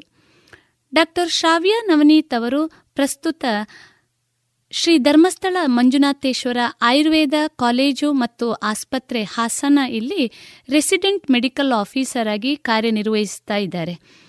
ತಮ್ಮ ಪಿಯು ವಿದ್ಯಾಭ್ಯಾಸವನ್ನು ವಿವೇಕಾನಂದ ಪದವಿ ಪೂರ್ವ ಕಾಲೇಜಿನಲ್ಲಿ ಪೂರೈಸಿ, ತದನಂತರ ತಮ್ಮ ನ್ಯಾಚುರೋಪತಿ ಮತ್ತು ಯೋಗಿಕ್ ಸೈನ್ಸ್ ಪದವಿಯನ್ನ ಶ್ರೀ ಧರ್ಮಸ್ಥಳ ಮಂಜುನಾಥೇಶ್ವರ ಕಾಲೇಜು ಉಜಿರೆ ಇಲ್ಲಿಂದ ಪಡೆದಿರುತ್ತಾರೆ.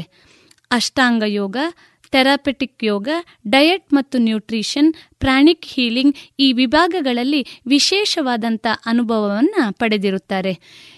ಜೊತೆಗೆ ಆನ್ಲೈನ್ ಯೋಗ ಮತ್ತು ಡಯಟಿನ ಬಗ್ಗೆ ಕೂಡ ಮಾಹಿತಿಯನ್ನು ನೀಡ್ತಾ ಬರ್ತಾ ಇದ್ದಾರೆ. ಇವರನ್ನ ಈ ಕಾರ್ಯಕ್ರಮಕ್ಕೆ ಆತ್ಮೀಯವಾಗಿ ಸ್ವಾಗತಿಸ್ತಾ ಡಾಕ್ಟ್ರೆ ನಮಸ್ಕಾರ.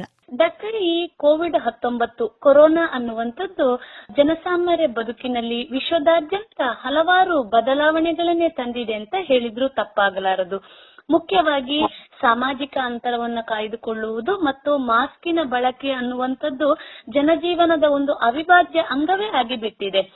ಈ ನಿಟ್ಟಿನಲ್ಲಿ ಕೋವಿಡ್ ಸಂದರ್ಭದಲ್ಲಿ ತೆಗೆದುಕೊಳ್ಳಬಹುದಾದಂತಹ ವಿಶೇಷ ಜಾಗರೂಕತೆಯಲ್ಲಿ, ಮುಖ್ಯವಾಗಿ ತೆಗೆದುಕೊಳ್ಳಲೇಬೇಕಾದಂತಹ ವಿಶೇಷವಾದಂತಹ ಜಾಗರೂಕತೆಯಲ್ಲಿ ಮುಖ್ಯವಾಗಿರುವಂತದ್ದು ಮಾಸ್ಕಿನ ಬಳಕೆ. ಈ ಮಾಸ್ಕಿನ ಬಳಕೆ ಹೇಗಿರಬೇಕು ಮತ್ತು ಅದು ಹೇಗೆ ಹರಡುವಿಕೆಯನ್ನ ತಡೆಗಟ್ಟುತ್ತದೆ ಎನ್ನುವುದರ ಬಗ್ಗೆ ಒಂದಿಷ್ಟು ಮಾಹಿತಿಯನ್ನ ನಮ್ಮ ಶೋತೃ ಬಾಂಧವರ ಜೊತೆಗೆ ಹಂಚಿಕೊಳ್ತೀರಾ?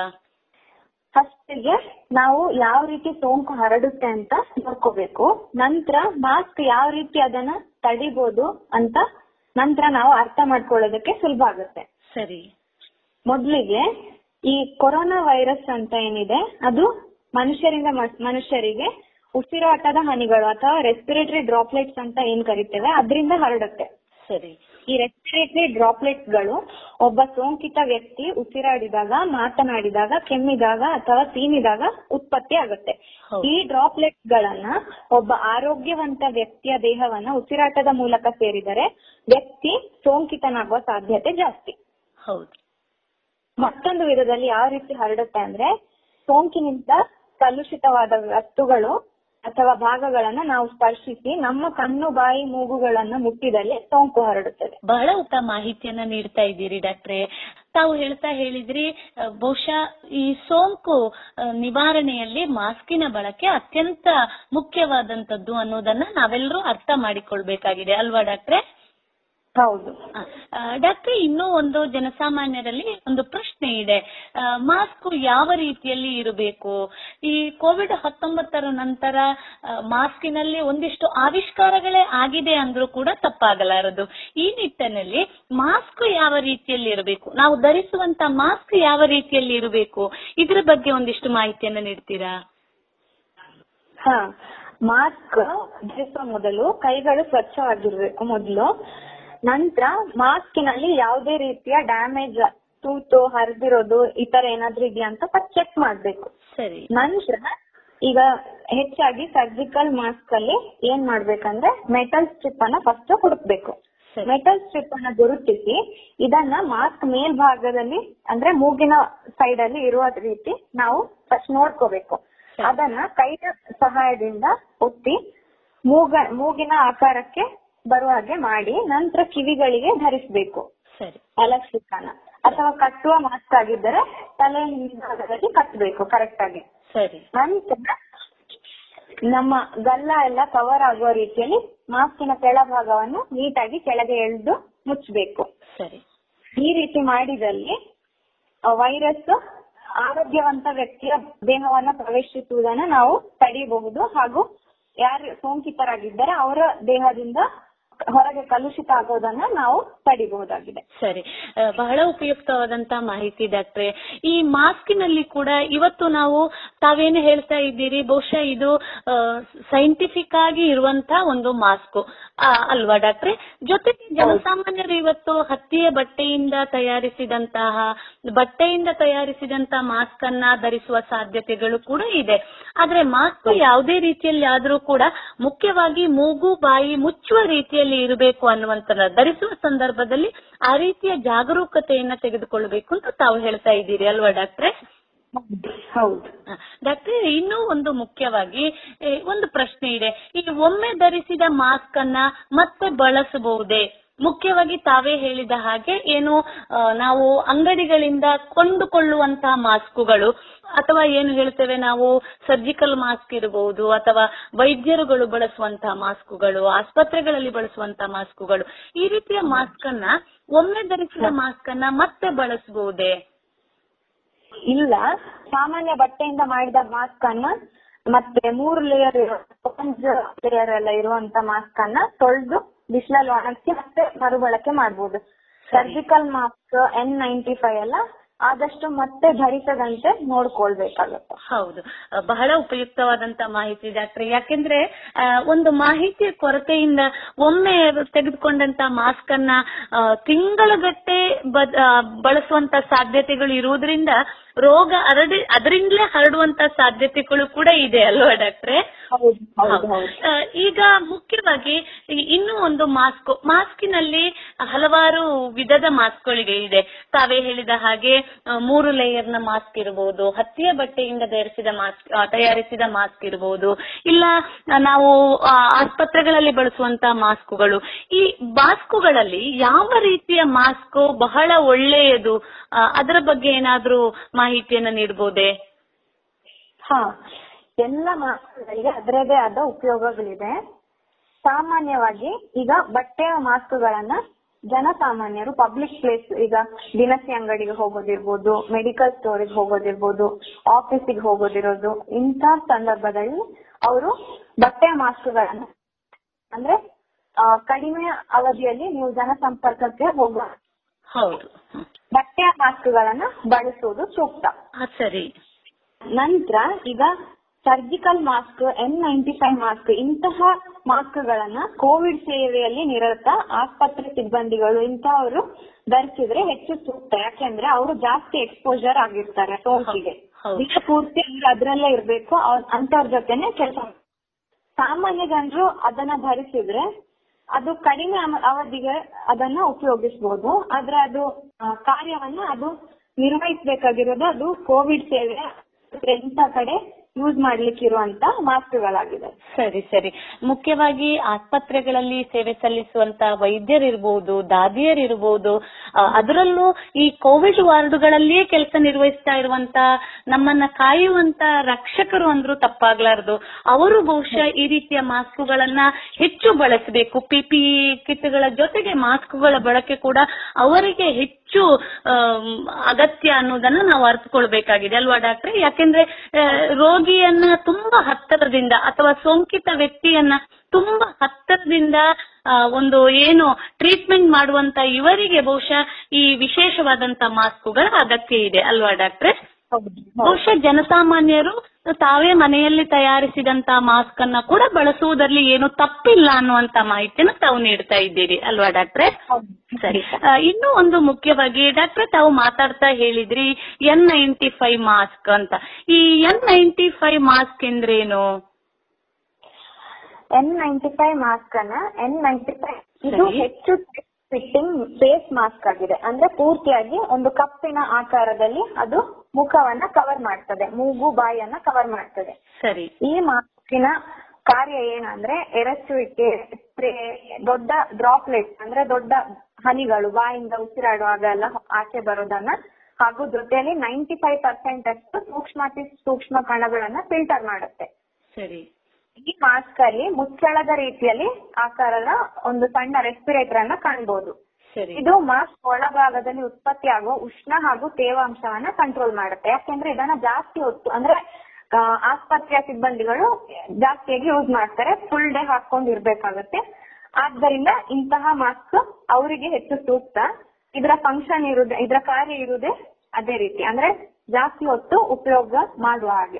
ಅಂದ್ರೆ ಒಂದು ದಿನ ಮಾತ್ರ ಉಪಯೋಗಿಸಬಹುದು ಜಾಸ್ತಿ. ಸರಿ ಸರಿ. ಬಹುಶಃ ಹೆಚ್ಚು ಆ, ಸುರಕ್ಷತೆಯನ್ನ ಹೊಂದಿಕೊಂಡಿರುವಂತಹ ಮಾತು ಅಂತ ನಾವು ಹೇಳ್ಬಹುದಲ್ವಾ ಡಾಕ್ಟ್ರೆ? ಹೌದು. ಸುರಕ್ಷತೆ ಗಮನದಲ್ಲಿ ಇಟ್ಕೊಂಡು ಈ ಮಾಸ್ಕ್ ಅನ್ನ ಮಾಡಿದ್ದಾರೆ. ಸರಿ. ಬಹಳ ಸಂತೋಷ. ಡಾಕ್ಟರ್ ಇನ್ನೂ ಒಂದು ಪ್ರಶ್ನೆ. ಈ ಬಳಸಿದ ಮಾಸ್ಕ್ ಅನ್ನ ಯಾವ ರೀತಿ ನಿರ್ವಹಣೆ ಮಾಡಬೇಕು? ಒಂದು ನಾವದನ್ನ ಯಾವ ರೀತಿ ಡಿಸ್ಪೋಸ್ ಮಾಡಬೇಕು? ಅದು ಒಂದು. ಜೊತೆಗೆ ಈ ಬಳಸಿದ ಮಾಸ್ಕಿನ ನಿರ್ವಹಣೆ ಹೇಗೆ? ಇದರ ಬಗ್ಗೆ ಮಾಹಿತಿಯನ್ನು ನೀಡ್ತೀರಾ?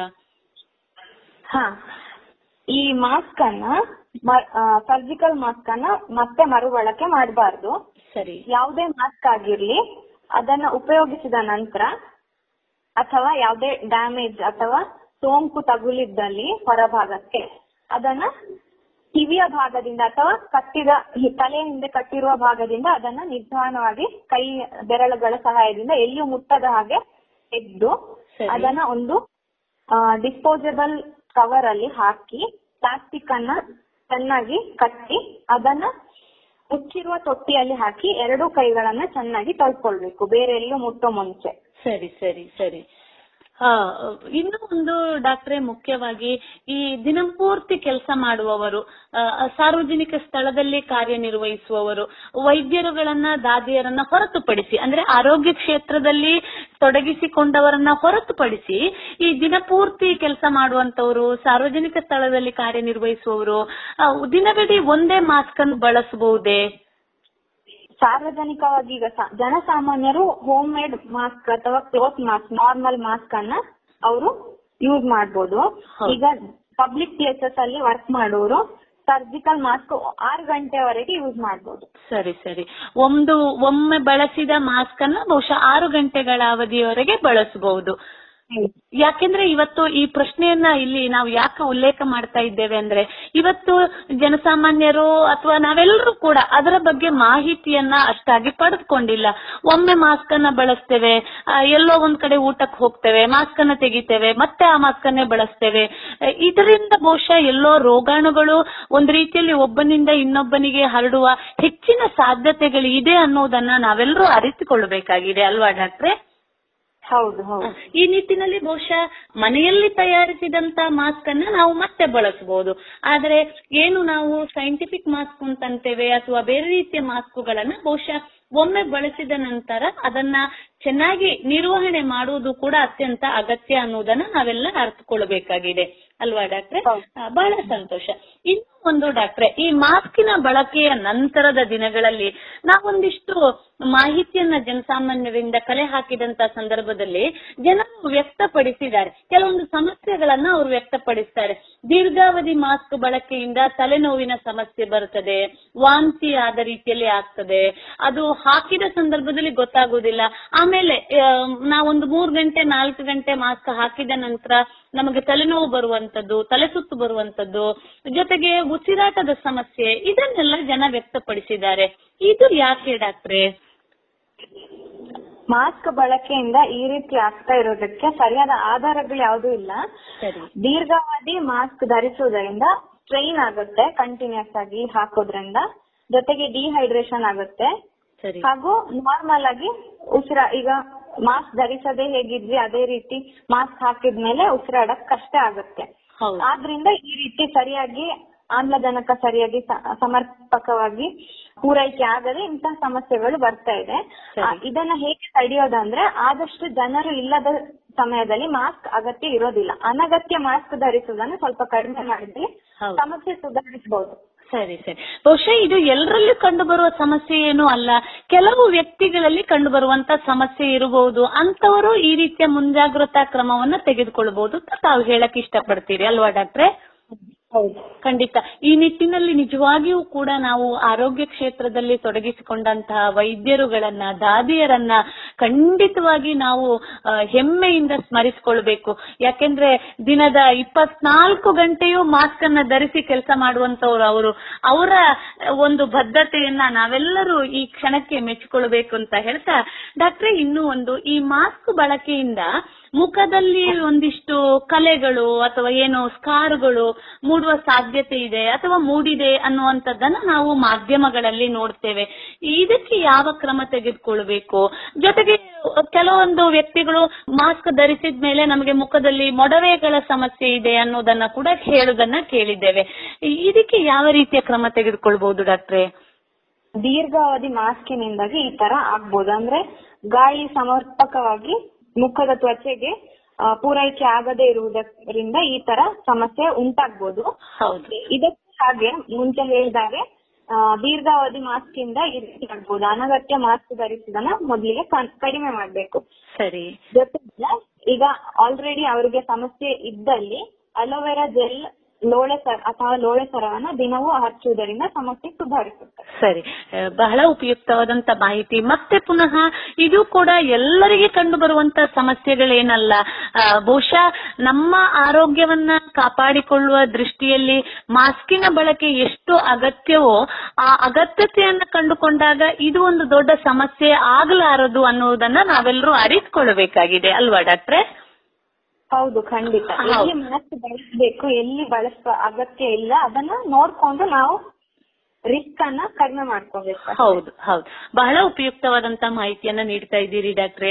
ಇನ್ನೂ ಒಂದು ಮುಖ್ಯವಾಗಿ ಇವತ್ತಿನ ದಿನಗಳಲ್ಲಿ ನಾವು ಫೇಸ್ ಮಾಸ್ಕ್ಗಳ ಜೊತೆಗೆ ಫೇಸ್ ಶೀಲ್ಡ್ ಅನ್ನೋದನ್ನ ಕಾಣ್ತೇವೆ ಕೇಳ್ತಾ ಇದ್ದೇವೆ. ಇದು ಈ ಫೇಸ್ ಮಾಸ್ಕ್ ಮತ್ತು ಫೇಸ್ ಶೀಲ್ಡ್ ಇದರ ಮಧ್ಯೆ ಏನಾದ್ರೂ ವ್ಯತ್ಯಾಸ ಇದೆಯೇ? ಮತ್ತು ಯಾವುದು ಒಳ್ಳೆಯದು ಡಾಕ್ಟ್ರೆ? ಹೌದು ಖಂಡಿತ ಇದ್ರ ಬಗ್ಗೆ ವ್ಯತ್ಯಾಸ ಇದೆ. ಫೇಸ್ ಮಾಸ್ಕ್ ಮೂಗು ಬಾಯಿಯನ್ನ ಮಾತ್ರ ಕವರ್ ಮಾಡುತ್ತೆ. ಫೇಸ್ ಶೀಲ್ಡ್ ಹಣೆಯ ಭಾಗದಿಂದ ಪೂರ್ತಿಯಾಗಿ ಕೆಳಗಿನ ತನಕ ಒಂದು ಶೀಟಿನ ಹಾಗೆ ಕವರ್ ಮಾಡುತ್ತೆ. ಸರಿ. ಪದೇ ಪದೇ ಕೈಯಿಂದ ಮಾಸ್ಕ್ ಹೊರಭಾಗವನ್ನು ಮುಟ್ಟುವುದನ್ನ ಫೇಸ್ ಶೀಲ್ಡಿನ ಸಹಾಯದಿಂದ ತಡೆಯಬಹುದು. ಹೌದು. ಒಂದು ಟ್ರಾನ್ಸ್ಪರೆಂಟ್ ಶೀಟ್ ಇರುವಂತಹ ಒಂದು ಇಡೀ ಮುಖವನ್ನ ಕವರ್ ಮಾಡುವಂತ ಕವಚ ಬರ್ತದೆ ಅಲ್ವಾ ಡಾಕ್ಟ್ರೆ? ಹೌದು. ಸರಿ.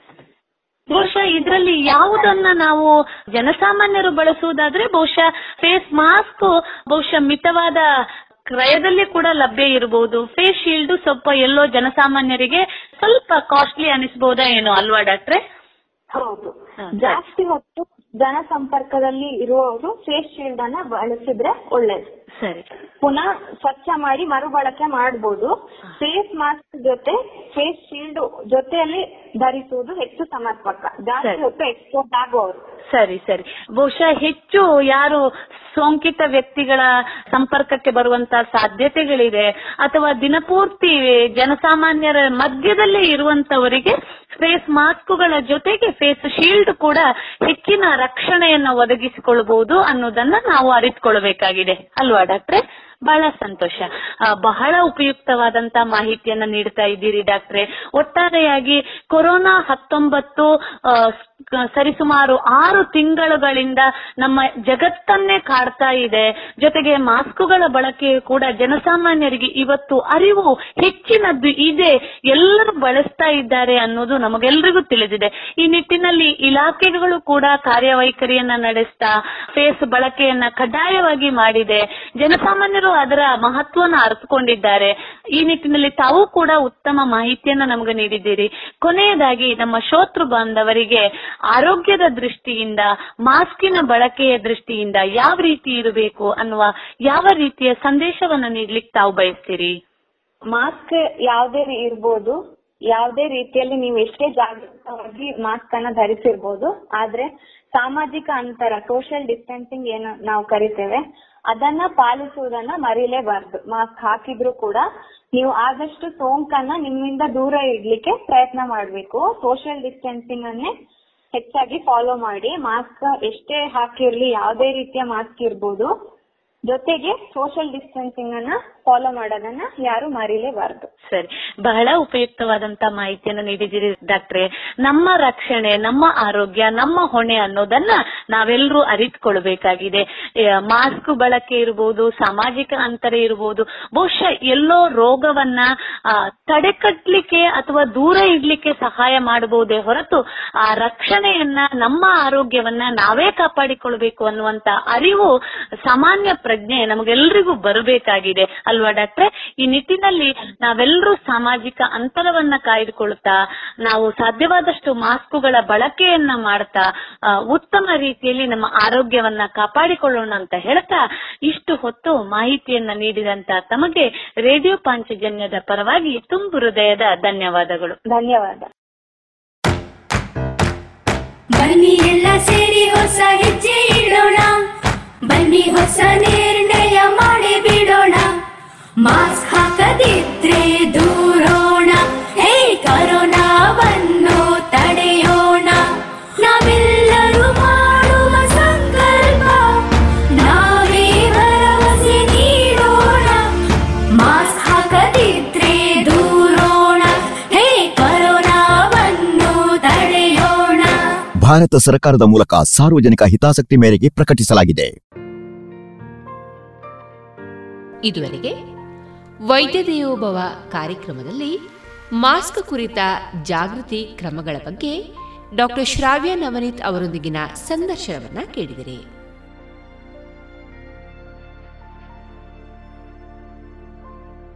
ಇನ್ನೀಗ ಮಧುರ ಗಾನ ಪ್ರಸಾರವಾಗಲಿದೆ.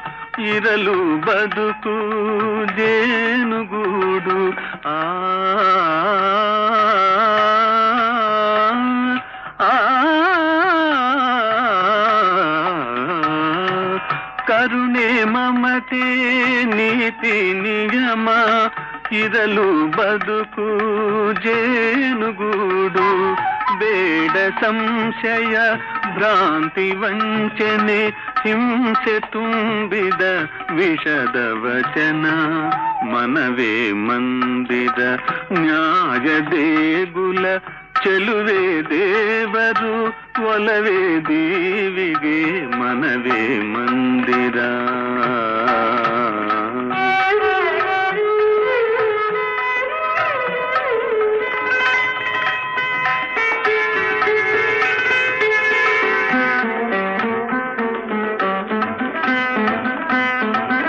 ನಾನು ನೀನು ಅವನು ಇವಳು ಸುತರು ಆ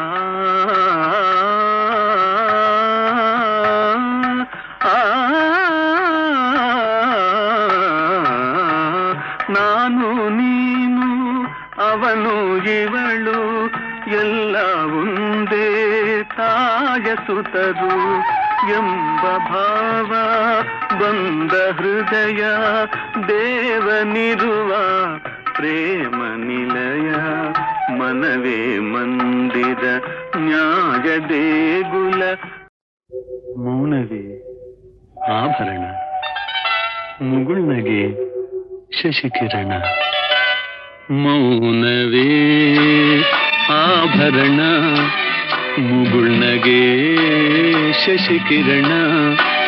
ನೋಟವೇ ಹೂಬಾಣ ಚೆಲುವಿನ ಮಧುವನ ಮೌನವೇ ಆಭರಣ ಮುಗುಳ್ನಗೆ ಶಶಿಕಿರಣ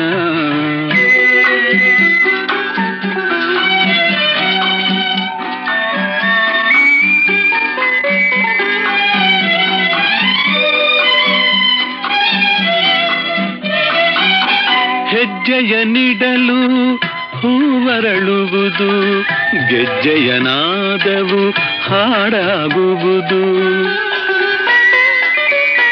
ಹೆಜ್ಜೆಯ ನೀಡಲು ಹೂವರಳುವುದು, ಗೆಜ್ಜೆಯನಾದವು ಹಾಡಾಗುವುದು.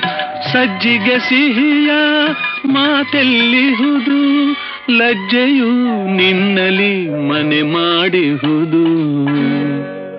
ಮೌನವೇ ಆಭರಣ ಮುಗುಳ್ನಗೆ ಶಶಿಕಿರಣ.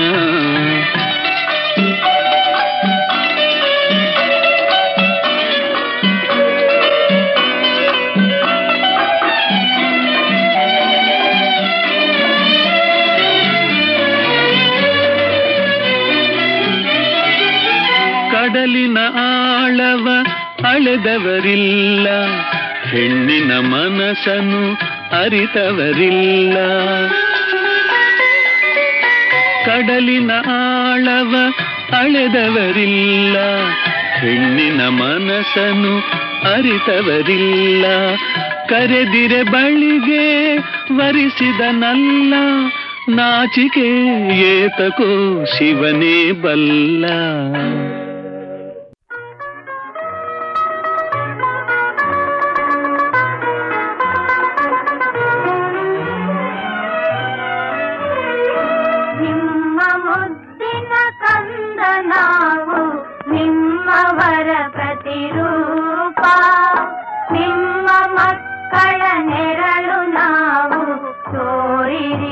ಅನುತಾಪ, ಬೇಡ ನಮಗೆ ಭಿಕ್ಷೆ, ಬೇಡ ನಮಗೆ ದಾನ, ನೀಡಿ ನಮಗೆ ರಕ್ಷೆ, ನೀಡಿ ನಮಗೆ ಮಾನ.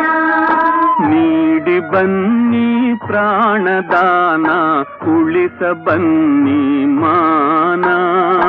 ಹರಿಸ ಬನ್ನಿ ದೇವಗಂಗೆ ಅಳಿಸ ಬನ್ನಿ ಪಾಪ. ನಿಮ್ಮ ಮುದ್ದಿನ ಕಂದ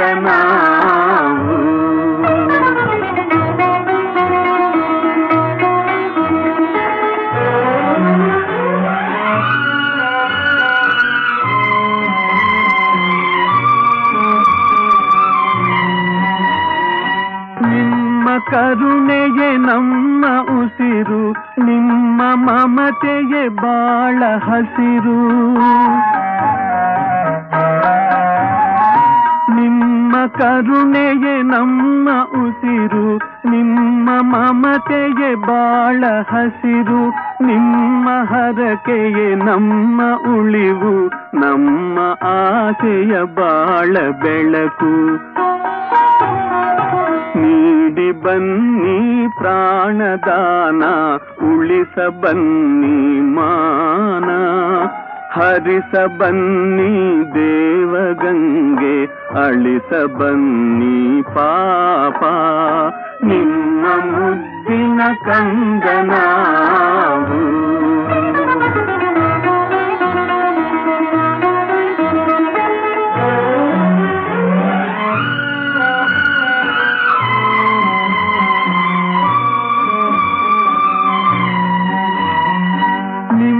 ನಾಡಿದು ಜಗದೆ ಮೊದಲು ನೊಂದ ಜೀವಕ್ಕೆ ಒಲಿವ ಹೊನಲು.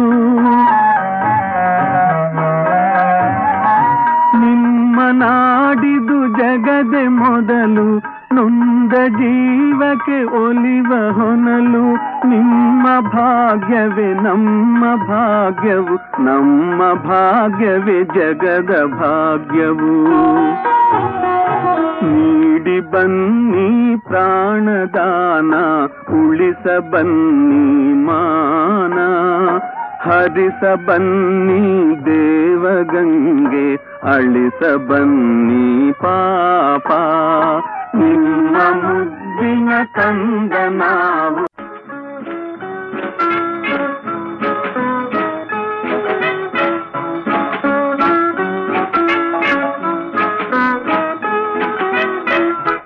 ಮೈ ಫೇರ್ ಲೇಡಿ ಕೈಯ ಹಿಡಿ ತುಂಟಾಟ ಸಾಕು ಬೇಡಿ ಜಾಗ ಬಿಡಿ ಓಹೋ ಮೈ ಫೇರ್ ಲೇಡಿ ಕೈಯ ಹಿಡಿ ತುಂಟಾಟ ಸಾಕು ಬೇಡಿ ಜಾಗ ಬಿಡಿ ಓಹೋ ಮೈ ಫೇರ್ ಲೇಡಿ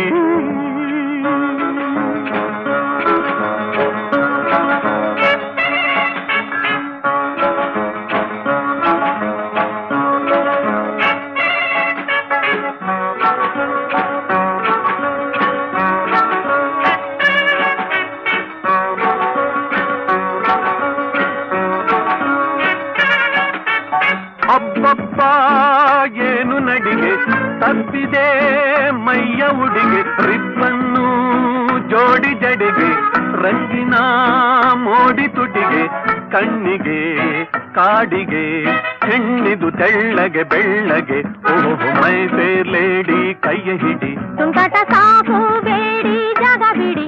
ಓಹೋ ಮೈ ಲೇಡಿ ಕೈಯ ಹಿಡಿ. ತುಂಟಾಟ ಸಾಕು ಬೇಡಿ ಜಾಗ ಬಿಡಿ. ಓಹೋ ಮೈ ಲೇಡಿ.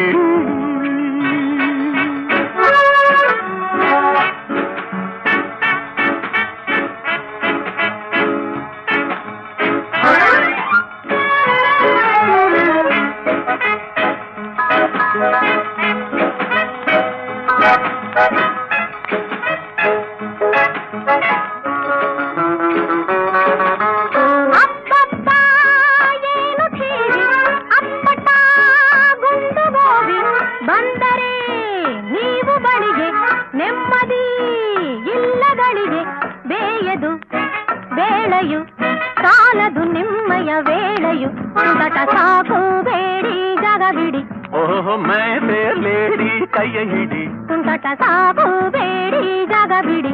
ಓಹೋ ಮೈ ಲೇಡಿ ಕೈಯ ಹಿಡಿ. ಇದುವರೆಗೆ ಮಧುರ ಗಾನ ಪ್ರಸಾರವಾಯಿತು.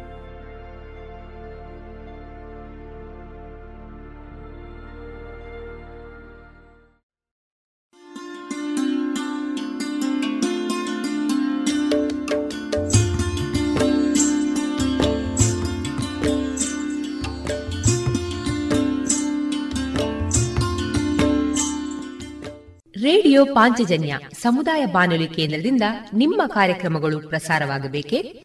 ಹಾಗಿದ್ದರೆ ನಮ್ಮನ್ನು ಸಂಪರ್ಕಿಸಿ.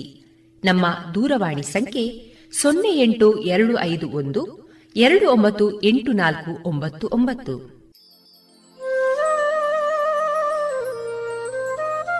ಗಮನಿಸಿ ಕೇಳುವರೆ ನಮ್ಮ ಕಾರ್ಯಕ್ರಮಗಳನ್ನು ವೆಬ್ಸೈಟ್ ಮೂಲಕ ಕೂಡ ಆಲಿಸಬಹುದು. ನಮ್ಮ ವೆಬ್ಸೈಟ್ ವಿಳಾಸ W W W radio Panchajanya dot com. ಇಲ್ಲಿ ಆರ್ಕೈವ್ಸ್ನ ಭಾಗಕ್ಕೆ ಹೋಗಿ ಕ್ಲಿಕ್ ಮಾಡಿದರೆ ಹಳೆ ಕಾರ್ಯಕ್ರಮಗಳನ್ನು ಕೂಡ ಆಲಿಸಬಹುದು. ಜೊತೆಗೆ ನಮ್ಮ ಪ್ರಸಾರವನ್ನು ಆಪ್ ಮೂಲಕವೂ ಕೇಳಬಹುದು. ಪ್ಲೇಸ್ಟೋರ್ನಲ್ಲಿ ಪಾಂಚಜನ್ಯ ಸರ್ಚ್ ಮಾಡಿ, ಡೌನ್ಲೋಡ್ ಮಾಡಿಕೊಂಡು ತಮ್ಮ ಮೊಬೈಲ್ಗಳಿಗೆ ಇನ್ಸ್ಟಾಲ್ ಮಾಡಿದರೆ ರೇಡಿಯೋ ಪ್ರಸಾರದ ಕಾರ್ಯಕ್ರಮವನ್ನು ನೀವು ಆಲಿಸಬಹುದು.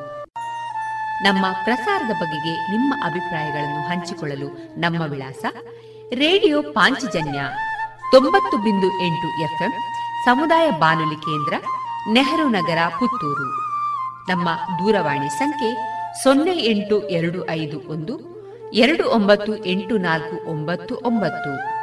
ಇಮೇಲ್ ವಿಳಾಸ radio Panchajanya at Gmail dot com ನಮ್ಮ ವಿಳಾಸ ಮತ್ತೊಮ್ಮೆ ರೇಡಿಯೋ ಪಾಂಚಜನ್ಯ ತೊಂಬತ್ತು ಬಿಂದು ಎಂಟು ಎಫ್ಎಂ, ಸಮುದಾಯ ಬಾನುಲಿ ಕೇಂದ್ರ, ನೆಹರು ನಗರ, ಪುತ್ತೂರು. ನಮ್ಮ ದೂರವಾಣಿ ಸಂಖ್ಯೆ ಸೊನ್ನೆ ಎಂಟು ಎರಡು ಐದು ಒಂದು, ಎರಡು ಒಂಬತ್ತು ಎಂಟು ನಾಲ್ಕು ಒಂಬತ್ತು ಒಂಬತ್ತು. ಇಲ್ಲಿಗೆ ಈ ಹೊತ್ತಿನ ಪ್ರಸಾರ ಕಾರ್ಯಕ್ರಮವನ್ನ ಮುಕ್ತಾಯಗೊಳಿಸುತ್ತಿದ್ದೇವೆ. ಆತ್ಮೀಯ ಕೇಳುಗರಿಗೆಲ್ಲ ರೇಡಿಯೋ ಪಾಂಚಜನ್ಯದ ಬಳಗದ ಪರವಾಗಿ ನಾನು ತೇಜಸ್ವಿ ರಾಜೇಶ್ ಮಾಡುವ ಅನಂತ ವಂದನೆಗಳು.